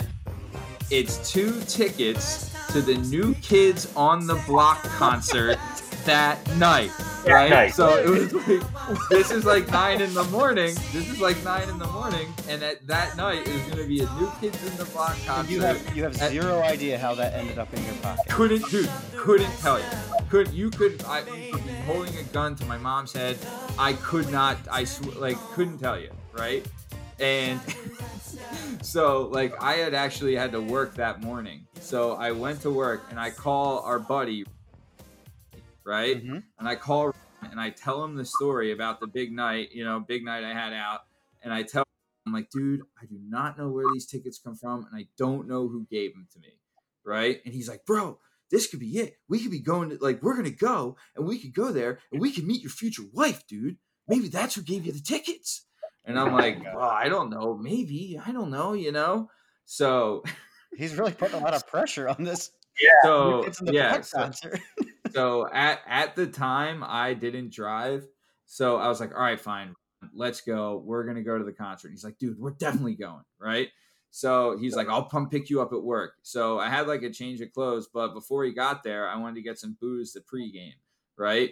But I was working at Vinny's, which is in this area called Wynnewood. And so I went to like the liquor store in Wynnewood because our big move at that time was Mad Dogs, right? For those of you who don't know what Mad Dogs are, MD 2020s, Mogen David 2020, we call them Mad Dog 2020s, right? So I was like, all right, dude, this will be perfect. I'll run to the liquor store, I'll get some Mad Dogs, we'll fucking pound them, get hammered, go to this concert, right? I Mhm. go to the liquor store and it's in Wynnewood. They did not have any Mad Dog, right? Because it's a little kind of a more hoity toity kind of area, right? I was like, shit, no Mad Dog. So I ended up buying two huge bottles of champagne, right? so me and go to the New Kids on the Block concert. We're a little late, but we drive there. We pound the two bottles of champagne in the parking lot and on the way there right? And so we're going into the concert, and on the way in, uh, I remember I had to buy a T-shirt for Julie, Jersey Julie. You know, she used to, yeah, you know Julie. So Yes, I had to buy, a t- yeah, I had to buy a T-shirt for Jersey Julie, and uh, so then we're walk. So me and are walking in, and we're about to go to the seats, and I didn't know this. Right, but the this was at the I think it's called the Susquehanna Bank Center. I know it is like the Tweeter Center. right? Yeah. And Right over the Tweeter river. Center. Yeah, exactly. And the Tweeter Center is kind of like uh like a yeah, and it's like yeah, And, and, in gorgeous Camden. Uh, and it's kind of like a pavilion where there's like a lawn and then there's seats in the back and then there's seats like right up front at the stage, right? So our entrance was to go in and then we were going to go to our seats. So we go to go in and right away security stops us. They're like, "Whoa, stop right here. You can't go any further." Like, "What are you talking about? Like these are our seats." They're like, "Yeah, we know." but they're about to perform right here and they were like going to be in like the middle of the state middle of the arena and they were going to do like you know what i mean do like a big thing so joey mcintyre is like 10 feet away from us as soon as we walk in kind of like feeling the night before and the champagne so we're like oh this is all right cool joey mcintyre and we're walking to the seats and it becomes very apparent very quickly that uh, the crowd here will say is not our regular demographic, right? We're walking to the seats, and I think the one uh, the one sign I remember seeing was from bicycles to minivans, we're still here, right? So, and we were seeing some, uh, we'll just say some big mamas on the way there, right? So we're walked to our seats, and I'm not gonna lie, dude. These seats, I don't think I've ever had better seats to a show. We were legit like four rows from the stage, right in the front, kind of on the left, right? So we walk up to the seats, right? We walk up, and I'm like, these are seats. We walk up there. There's a girl standing next to my seat. And as soon as I walk in, she's like, oh my God, I can't believe you came. And I'm like, yeah, I said I'd be here. I, I won't I won't miss it, you know? And I'm like, no, no idea, no idea who this person is, right? So I come in, I'm like, oh yeah, of course. I mean, I wouldn't you know, I, I told you I'd be here, so I'm here, right? And she's like, I cannot believe you came. This is so great. Oh my Um, goodness. But then she goes on to say something like, like, hey, uh, just don't say anything about last night. I'm like, I, I, I Well, wasn't gonna. so she says, don't say anything about last night and just be cool. And then she's like, oh, hey guys, I want to introduce you. This is my boyfriend, right? So right Oh, away, I'm like, oh, hey buddy, what's going on? He's like, hey, what's up, guys? I'm Chet. You know, and so he shakes my hand. He shakes his hand, right? So right away, he's like, dude, what the fuck is this? What did you do? And I was like, bro, like I was gonna know, you know. So the concert was kind of towards the end, so we got them kind of like at their finale. So we saw like "Hanging Tough" and I don't know the other song that's big, but either way, Probably the right stuff. Oh yeah, the right stuff. Yep, saw that. So we saw a bunch of their hits, and me and just like standing there, like, oh god, this is what did I what did I get us into, right? So yeah, so sometimes we'll get kind of uh kind of he he'll get he's the, he's like such a like a sweetheart kind of mama's boy, but when he gets some booze in him, he can finally get a little angsty, especially when we're dealing with a bunch of soccer moms. So the concert's over. I uh, hugged this girl goodbye. Never got her name. right? High five, Chet, and we're leaving. Right? So name, we're though.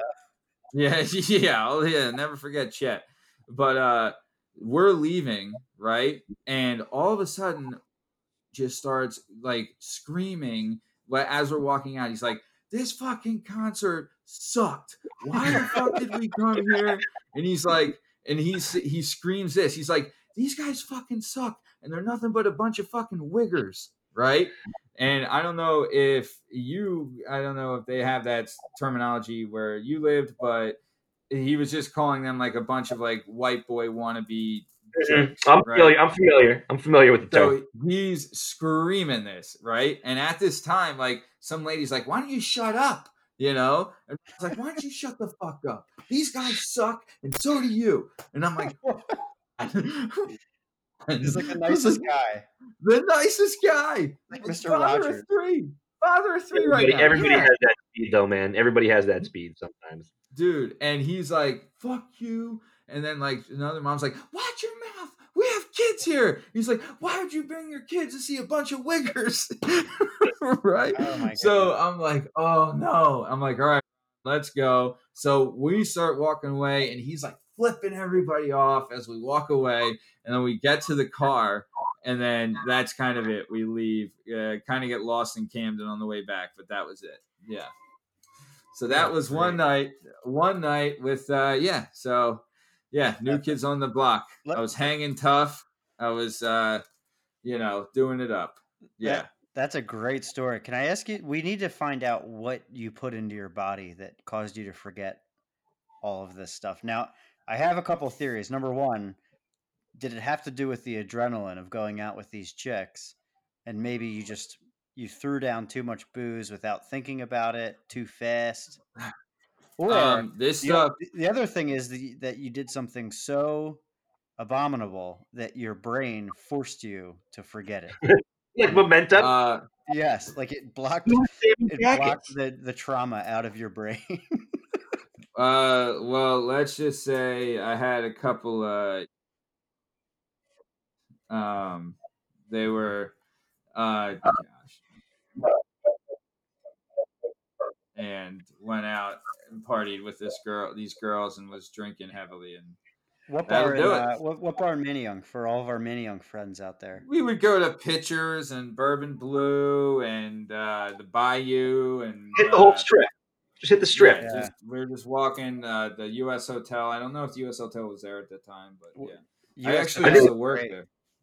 I used to work there. I bounced. Really? I think Uh, uh, yeah. my brother Jack like loved the U.S. Hotel. It's funny you mention that because I was bouncing there the day of I don't know if it was the I think yeah it was the bike race. So I was bouncing there or no it was like a summer festival or something like that the art festival in the summer. But I was bouncing there and Jack came in when I was bouncing. It was me and Tim Marr was the other bouncer, but Smudge was uh, bartending there at the time.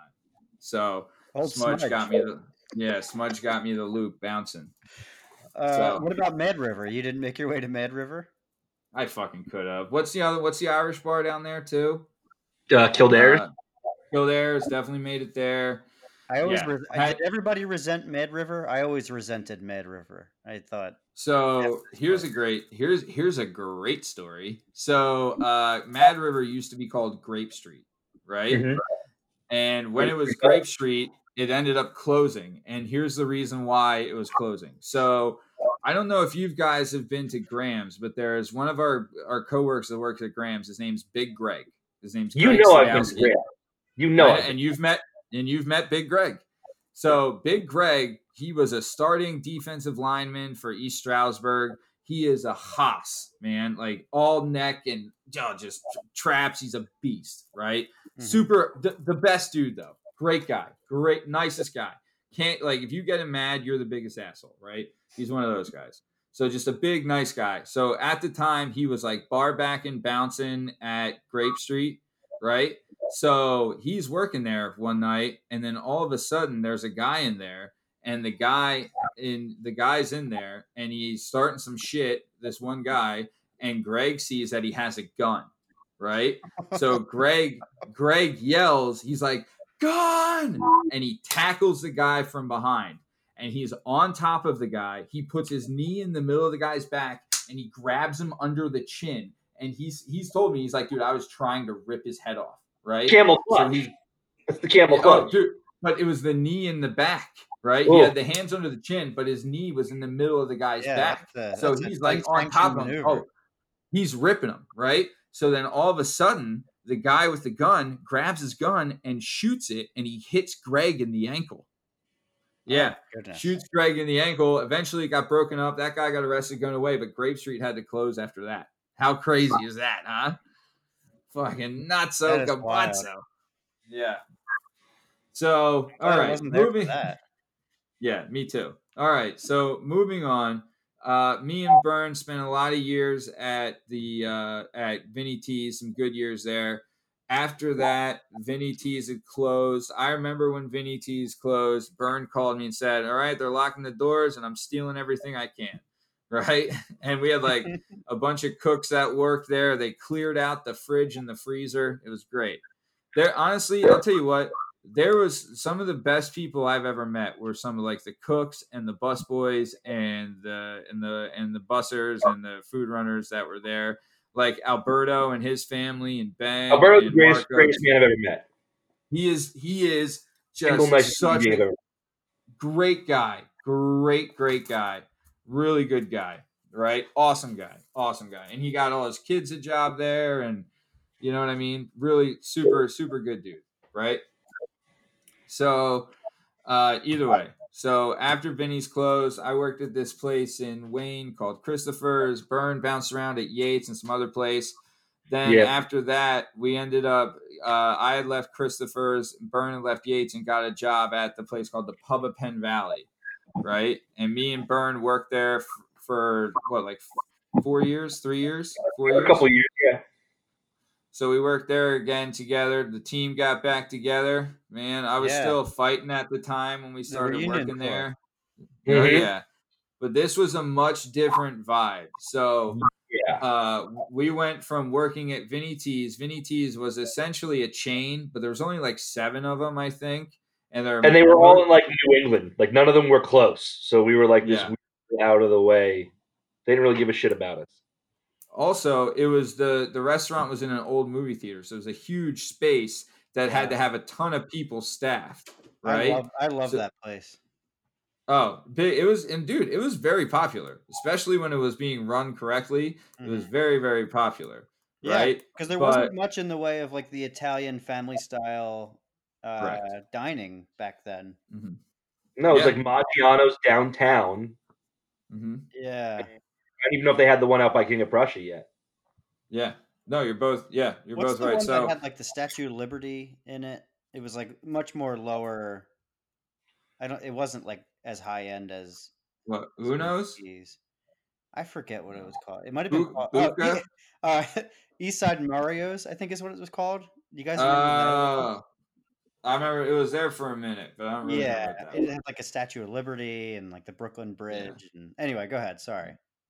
So uh, either way, when we were working at Vinny's, the it was a lot of like college kids that worked there. So the turnover was kind of a lot, but it was also Mhm. like a young wait staff of young horny kids in college that like to party and have fun.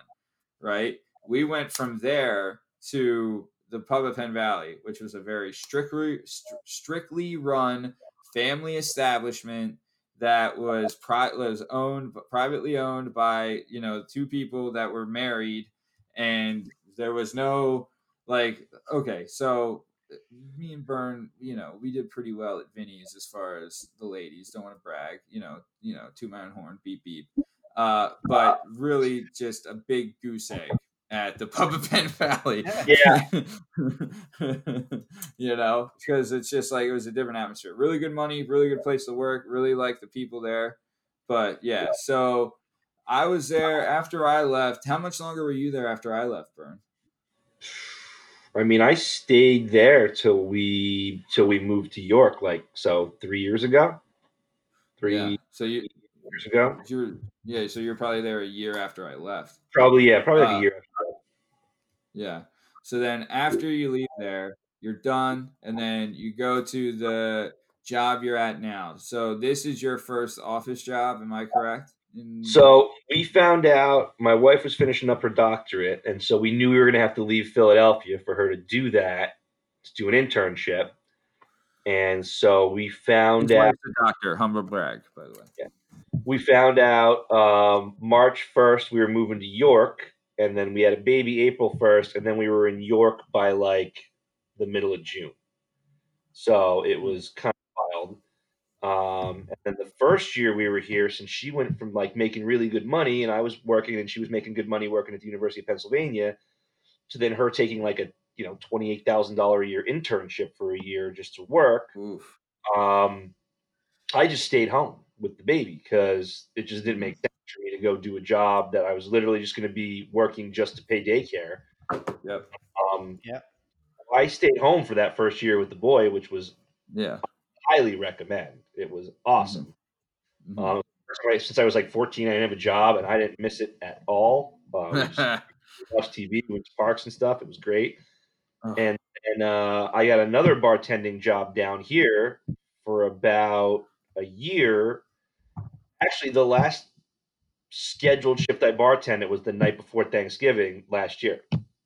oh wow. And then I started this gig December. It'll be a year, December second. So I'm Oh, almost a whole year into an office gig. dude. I'll tell you what. You had some good stories about your the bar you worked at in New York, but we'll save them for another for the next time you're Yeah. on.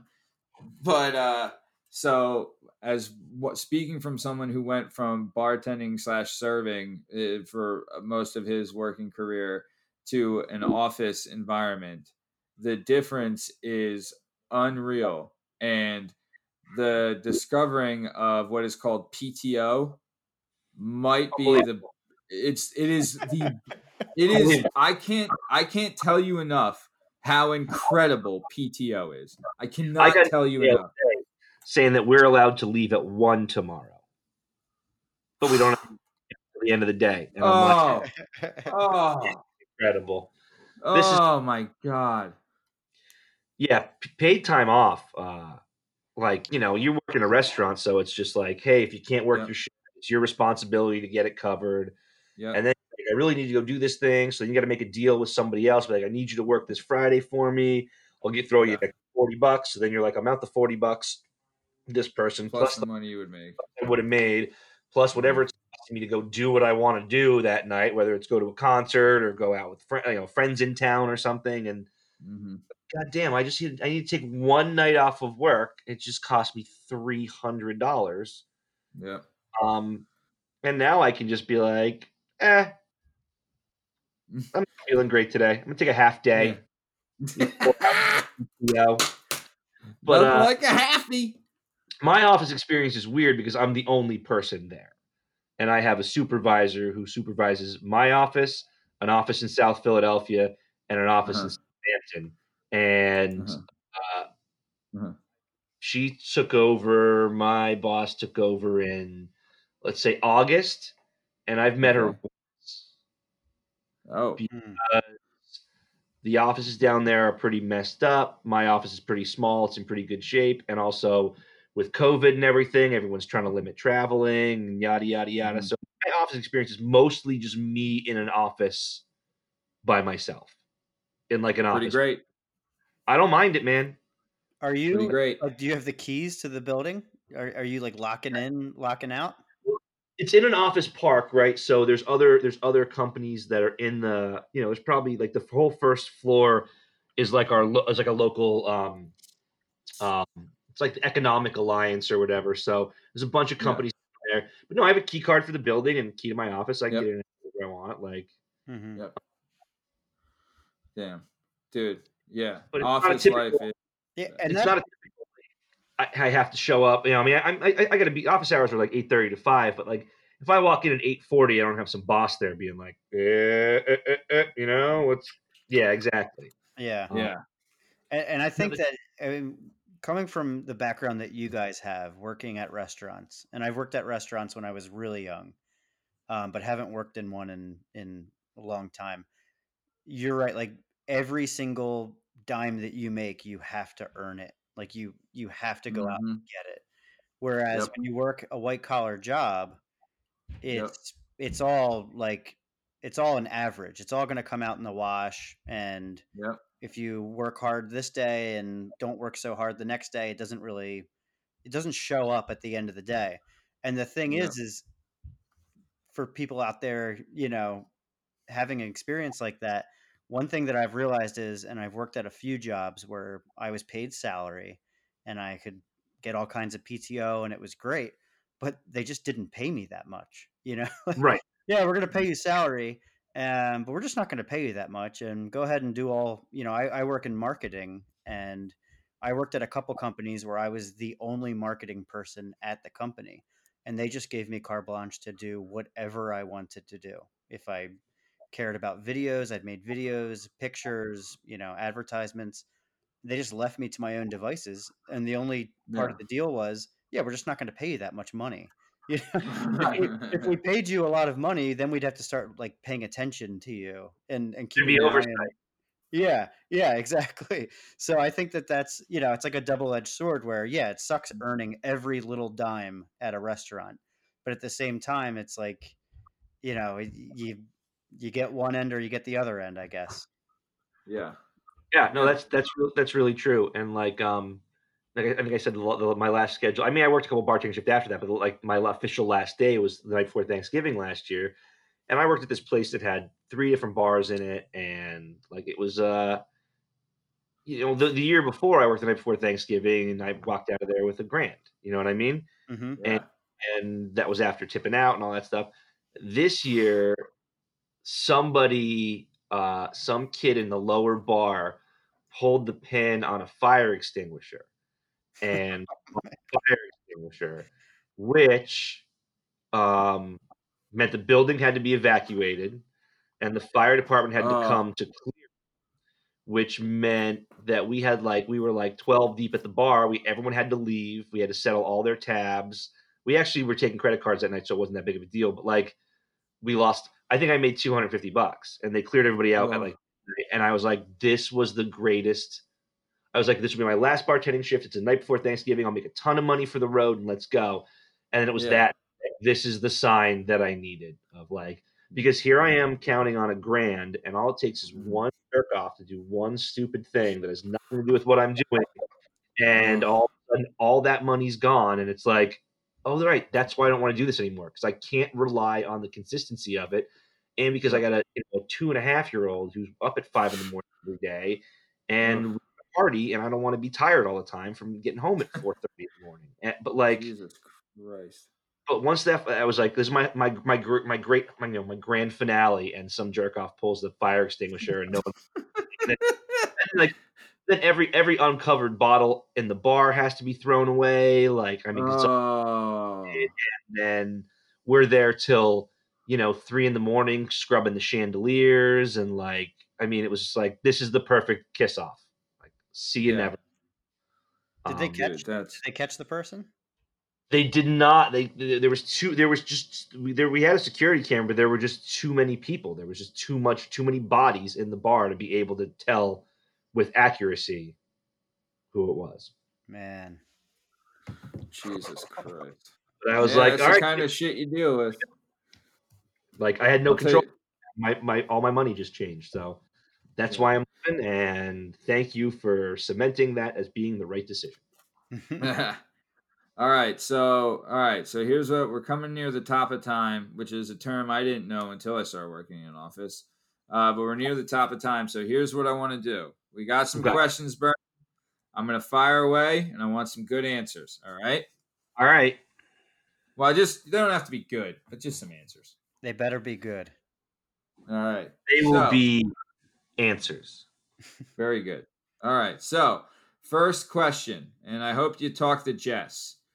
If your significant other could classify your Schwanz, your Schwinge, your Schmeckel, your Spinks as a car, What kind of car is Jess calling your Stugasa? Mm, And by Stugasa, I mean your penis. yeah, yeah, yeah. No, 10, 10, 10 4 apricot. Uh, I'm going with the Subaru. Uh, all-wheel drive, dependable in the snow.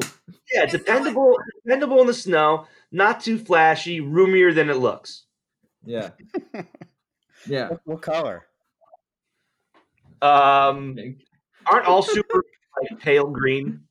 Yeah, probably. Subaru only makes one color paint. Yeah. Shake, what did you say yours was again? It was a Hummer because it was a big deal back in the early 2000s, and now nobody sees them anymore.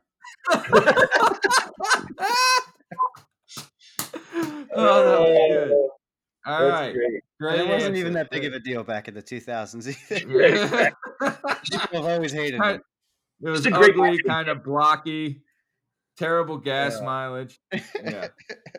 Polluted, bad, bad for the environment. Yeah, that So- bad for the planet. All right, so moving on. Next question, Bern. What was your favorite movie at the age of 10?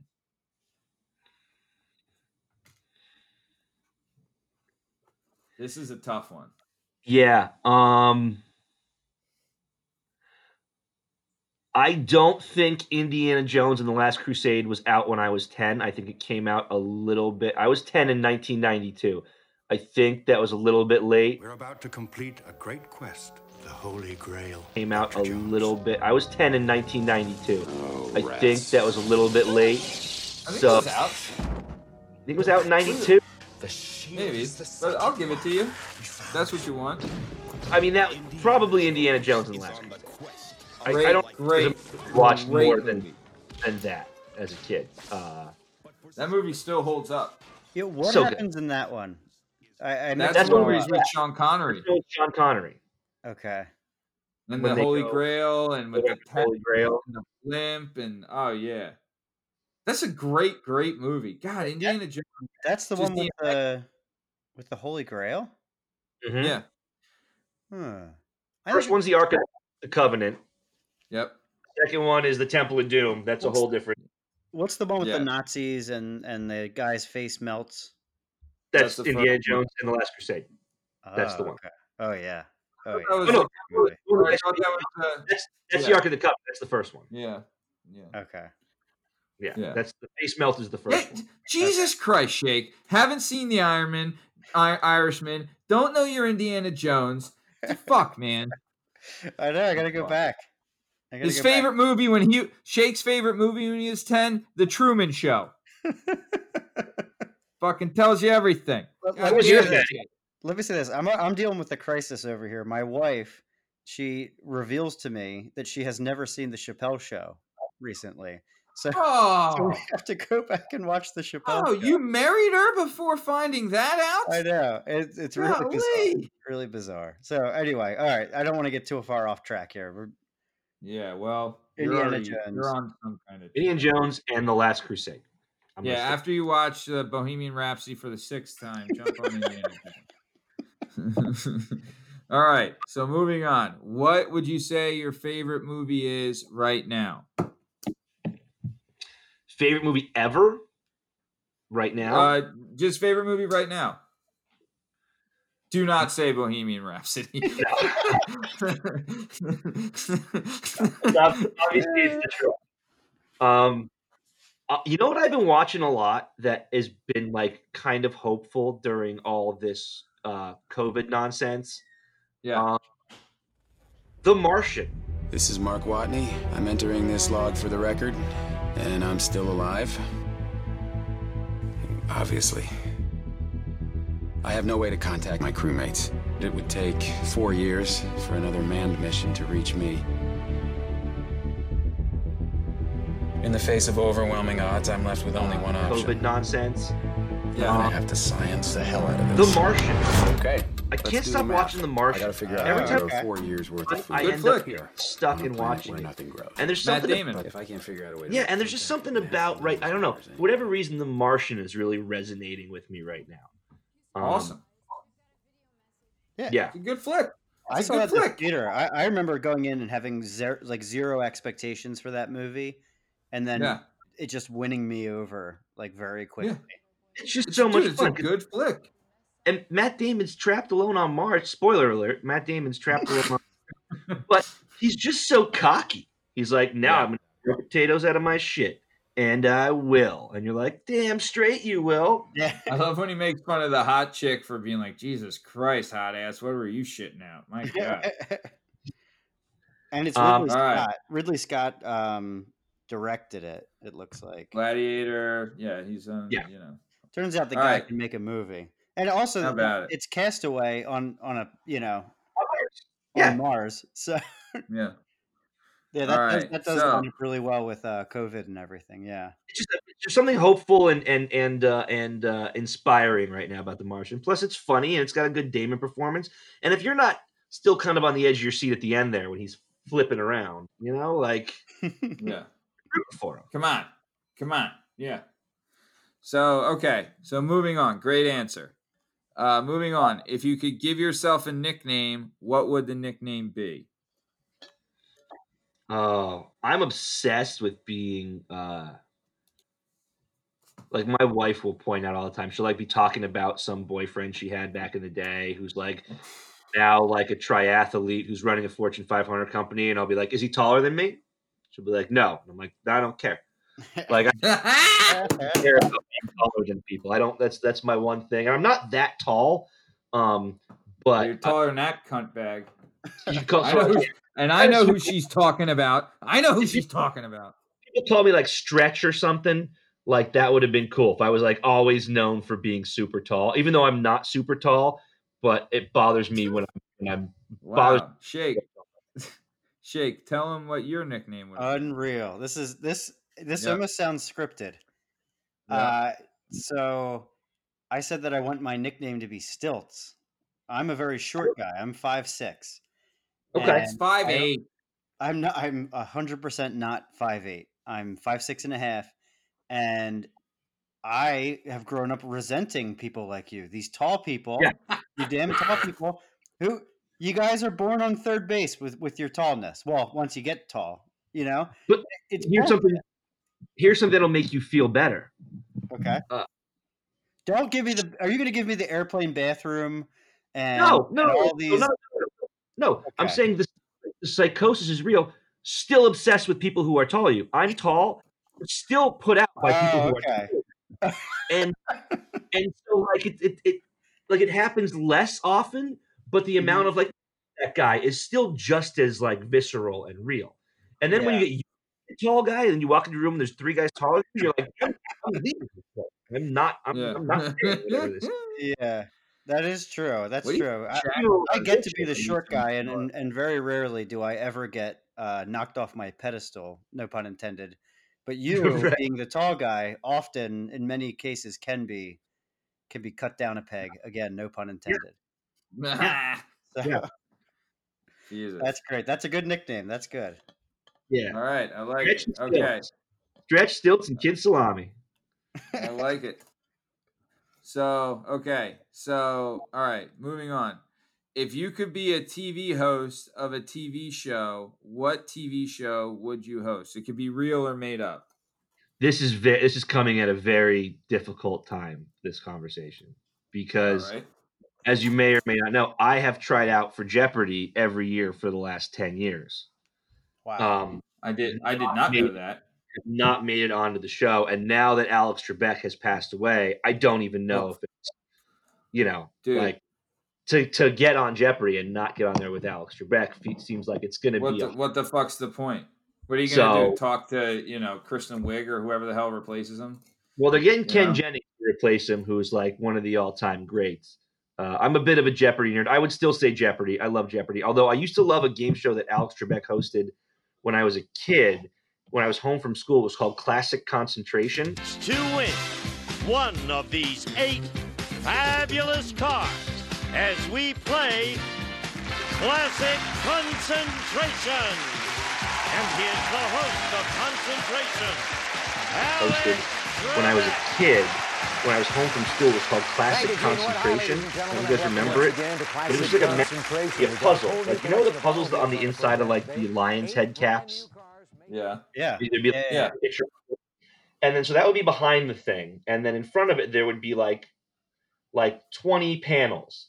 And you'd be like, let me see what's behind panel one. It would be like washing machine. And then you'd be like, oh, what's behind panel 18? If it was like washing machine, then you got the washing machine on your side. And then they got rid of those two panels. And then so Ah. where all the stuff was and guessed the answer to the puzzle, got all of the stuff they had, like all the loot they had with them. Hmm.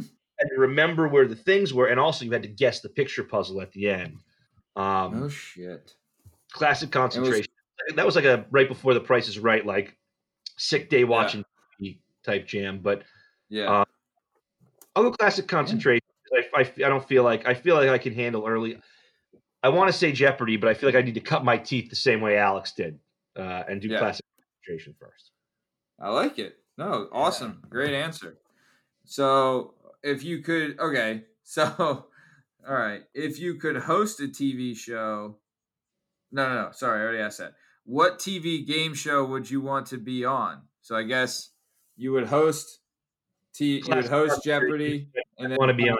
I still want to be All on right. Jeopardy. I'm still trying out for Jeopardy. All right, I like it. You know what Bach said? He said the great answer: American Gladiators. Great answer. That is a great answer. Right?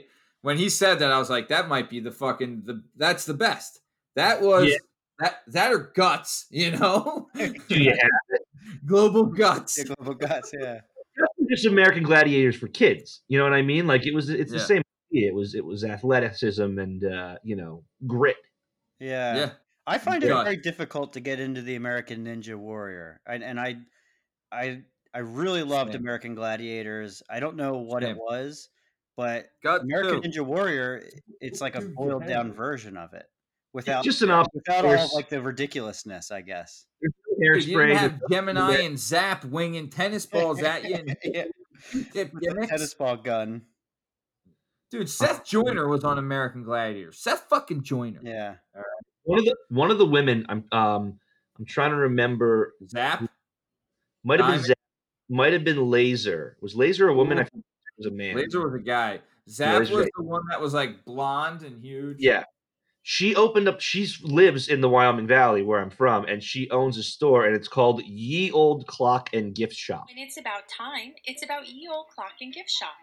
The clock experts at Ye Old Clock and Gift Shop invite you to visit our beautiful store in the Dallas Shopping Center.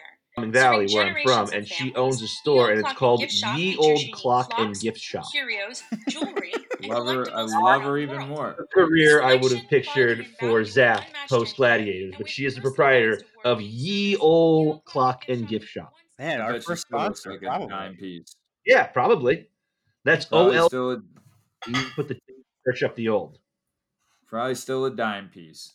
All right. She's probably got skin like an old leather wallet. You know what I mean? Like, like with their those the the stuff. You know what I'm can't saying? have Like, like that when you're 65. You know. Yeah.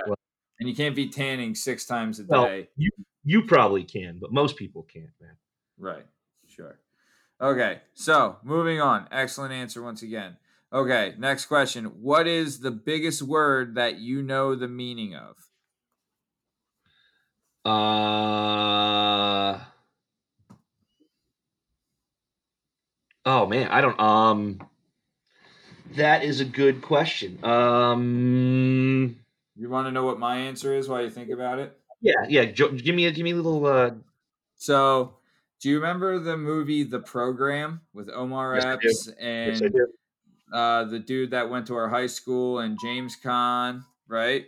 Yeah. Yep. So, you. So Omar Epps in it with Halle Berry. So Omar Epps is doing a study thing with Halle Berry where he says like I learn I learn a different word out of the dictionary every day. And then one of the words he says is commensurate, right? so after I heard that, I I went and learned that word. So commensurate. It's the word I know the meaning of. commensurate. Um. What does commensurate mean? Commensurate means like you agree, like something they correspond or agree with. Hmm. So like That's- this this podcast would be commensurate with another podcast. Hmm. I don't know if it's the biggest word I know the meaning of, but it's it's one of my favorite big words. Love it. Hit it. I love the word haberdashery. Oh, yes. Halushki, great word. Haberdashery and haberdashery is essentially a, a, a used to be a place where in old London town you would go to buy your hats and socks if you were a gentleman. You'd go see your haberdasher, and he would outfit you with the uh, accessories for life in uh, In the latest haberdashery. the old London town. Damn, I like that. Now, now Shake's is- got a really is- good one. Is is haberdashery quoted in The Departed? I just tried to look it up real quick. I think it's in The I- Departed. I- I- where Nicholson, Nicholson- Yes. I think Nicholson says it. Yeah, I think Nicholson says it. This- This isn't the fucking haberdashery business or something. That's good. That's good. I So good. right.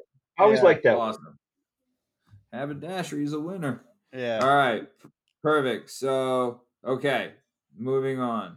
Now we're hitting the nitty gritty. What was the worst day of work you've ever had in your whole life? Um. Oh, I know this one actually. Uh, I had to work at the Penn Valley Pub on a Tuesday night, Uh-huh. and no one would cover my shift. And earlier in the day, I had to put my dog down. So Oh, I no. down, and then I had to drive, get in the car, and drive from Wilkes-Barre to Philly to get to the Penn Valley Pub to wait tables on a Tuesday night. I believe I was working that night with you, right? I believe you were already working that night, which is why you couldn't pick up your shit, and no one I else would. Jerk off college kids who were like, "I got a test to study for," and I was like, "You're not going to study for it. You got to work at nine. But I don't know that I've ever been more angry at work than that night. Being like, "Really? Yeah. No one fucking do a brother solid." Yeah. That After all night- the knowledge we've bestowed on you and all the bullshit Yeah. we've put up with you lazy little shits. I really had to whip some of those fuckers into shape. It was just the worst too because I was at my mom's house in Wilkes-Barre, and so like Oh, I had to do it, and then I had to get get in the car and like drive two hours, just like seething about having to go to work. yeah. That and it boiled over. It was even worse. Yeah, that makes it even worse. And I got there like six o'clock. I'm like, I'm gonna work for three hours. I'm gonna make no money. Like this is just dumb. It's just dumb. Yeah. Yeah.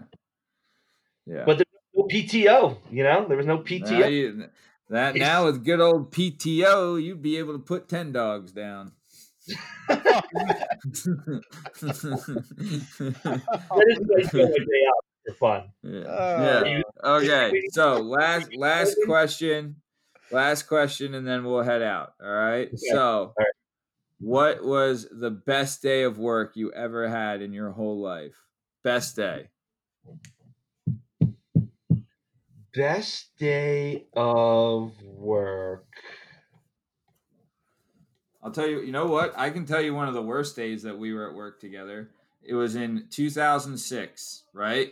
And at the time, Notre Dame was undefeated playing USC. Penn State was undefeated playing Michigan, right? And it's coming down. There's 36 seconds left in both games, right? And Notre Dame is up and they're about to win. And Reggie Bush does the Bush push. And we're at the bar, right? On the left TV, we had Notre Dame USC. Everyone's going nuts. Notre Dame's going to upset upset the great USC with Leinart and Bush. Tom Zbikowski running back punts. Freaking awesome, right? Charlie's Angels. They Yep. were this close to doing it, ended up losing with the Bush push. Then on the right TV, the undefeated Penn State that came out of nowhere, underdogs, were in like week eight or something, really late in the year. Posluszny's on the team. I think Austin Scott was a running back, whatever, right? They're over there. And in the last second, one second left, Mario Manningham catches a touchdown for Michigan in the back of the end zone. Game over. Both teams lost. Where both teams were up, and then in a matter of 36 seconds, both games were over and had lost, and everyone was destroyed. So that was that was a shitty day. Not the shittiest. No dog No. dying and still having to work. Another that was example of a shitty day. That was bad. But, all right. Do you have a Um, chance to think? Best day at work. Um, Besides the day you met me. yeah. I mean, besides the day I met you and the day I met my wife, um, I, just- I don't know, man. It's probably probably sometime back in those golf center days, where it was Yeah. just like just just like you, because it was like I, it was my best friend's joint, and so everybody, it was all my friends who worked there, so it was like we just fucked around all day, every day, all summer for like three years. Like I worked there all through high school, and then even after my freshman year at Villanova, went back to the Valley and worked there. so probably one of those days. Just That's good. Just kids, a couple so- of buddies hanging Yeah. out, partying, hitting on cool chicks at the ice cream stand, Yeah, smoking no- dope, drinking booze, whacking no dingers. Just trying to figure out what park we're going to get kicked out of by the cops that night. You know, like Mhm. Yeah, whose car you're gonna lose your virginity in the back of in a parking lot, whatever. Gallagher's. Yeah. Gallagher. So let, let me ask you this. Um, you know, after experiencing all these different kinds of jobs and different uh, locations, if you could get whatever like a reasonable income is for you in your life, like you'll you'll always be comfortable. You'll Sure. never be totally loaded, but you'll always be comfortable. Yeah. But you get to work at any one of these jobs that you've ever had. Is it definitely that that Golf uh, center? golf center? You know what I mean? Like you have Yeah, 'cause to- you like the, I mean that, that has to be the answer, right?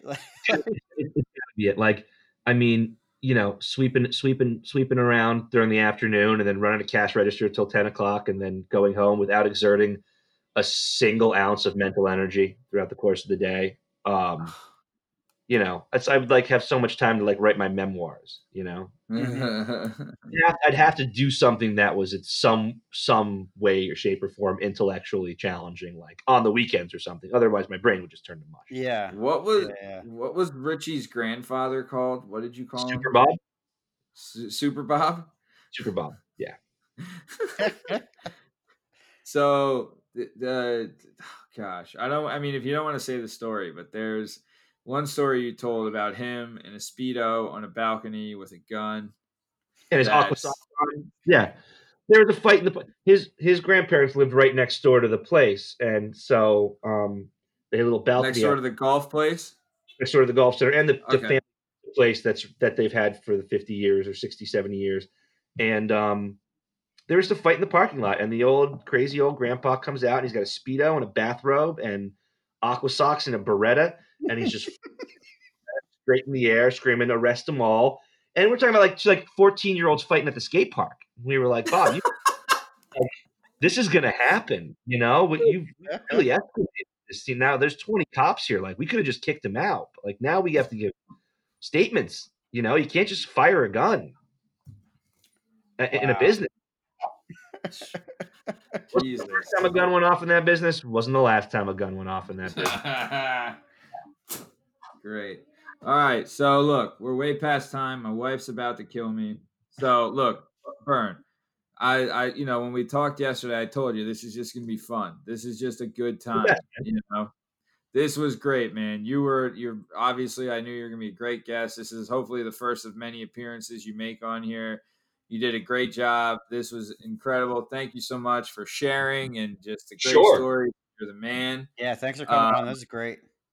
appreciate it man I'm, like I said, whenever this was a, this was a blast whenever you guys whenever you guys want me i'm i'm around Hey, but we were we are gonna take you up on that, my man. Yeah. We are gonna Yeah, take you up on that. we didn't even So, all right, so uh, I'm gonna uh, send this off here. But Bern, thank you so much for joining us. Shake, as always, you're the best. Uh, my name is Matt Lavelle. His name is Tom Byers. Our guest today was the one and only Bern Podcasty. Uh, this is the Working Perspectives podcast. Uh, hope you enjoyed it. Don't care if you did or if you didn't. And uh, we're out of here. See ya.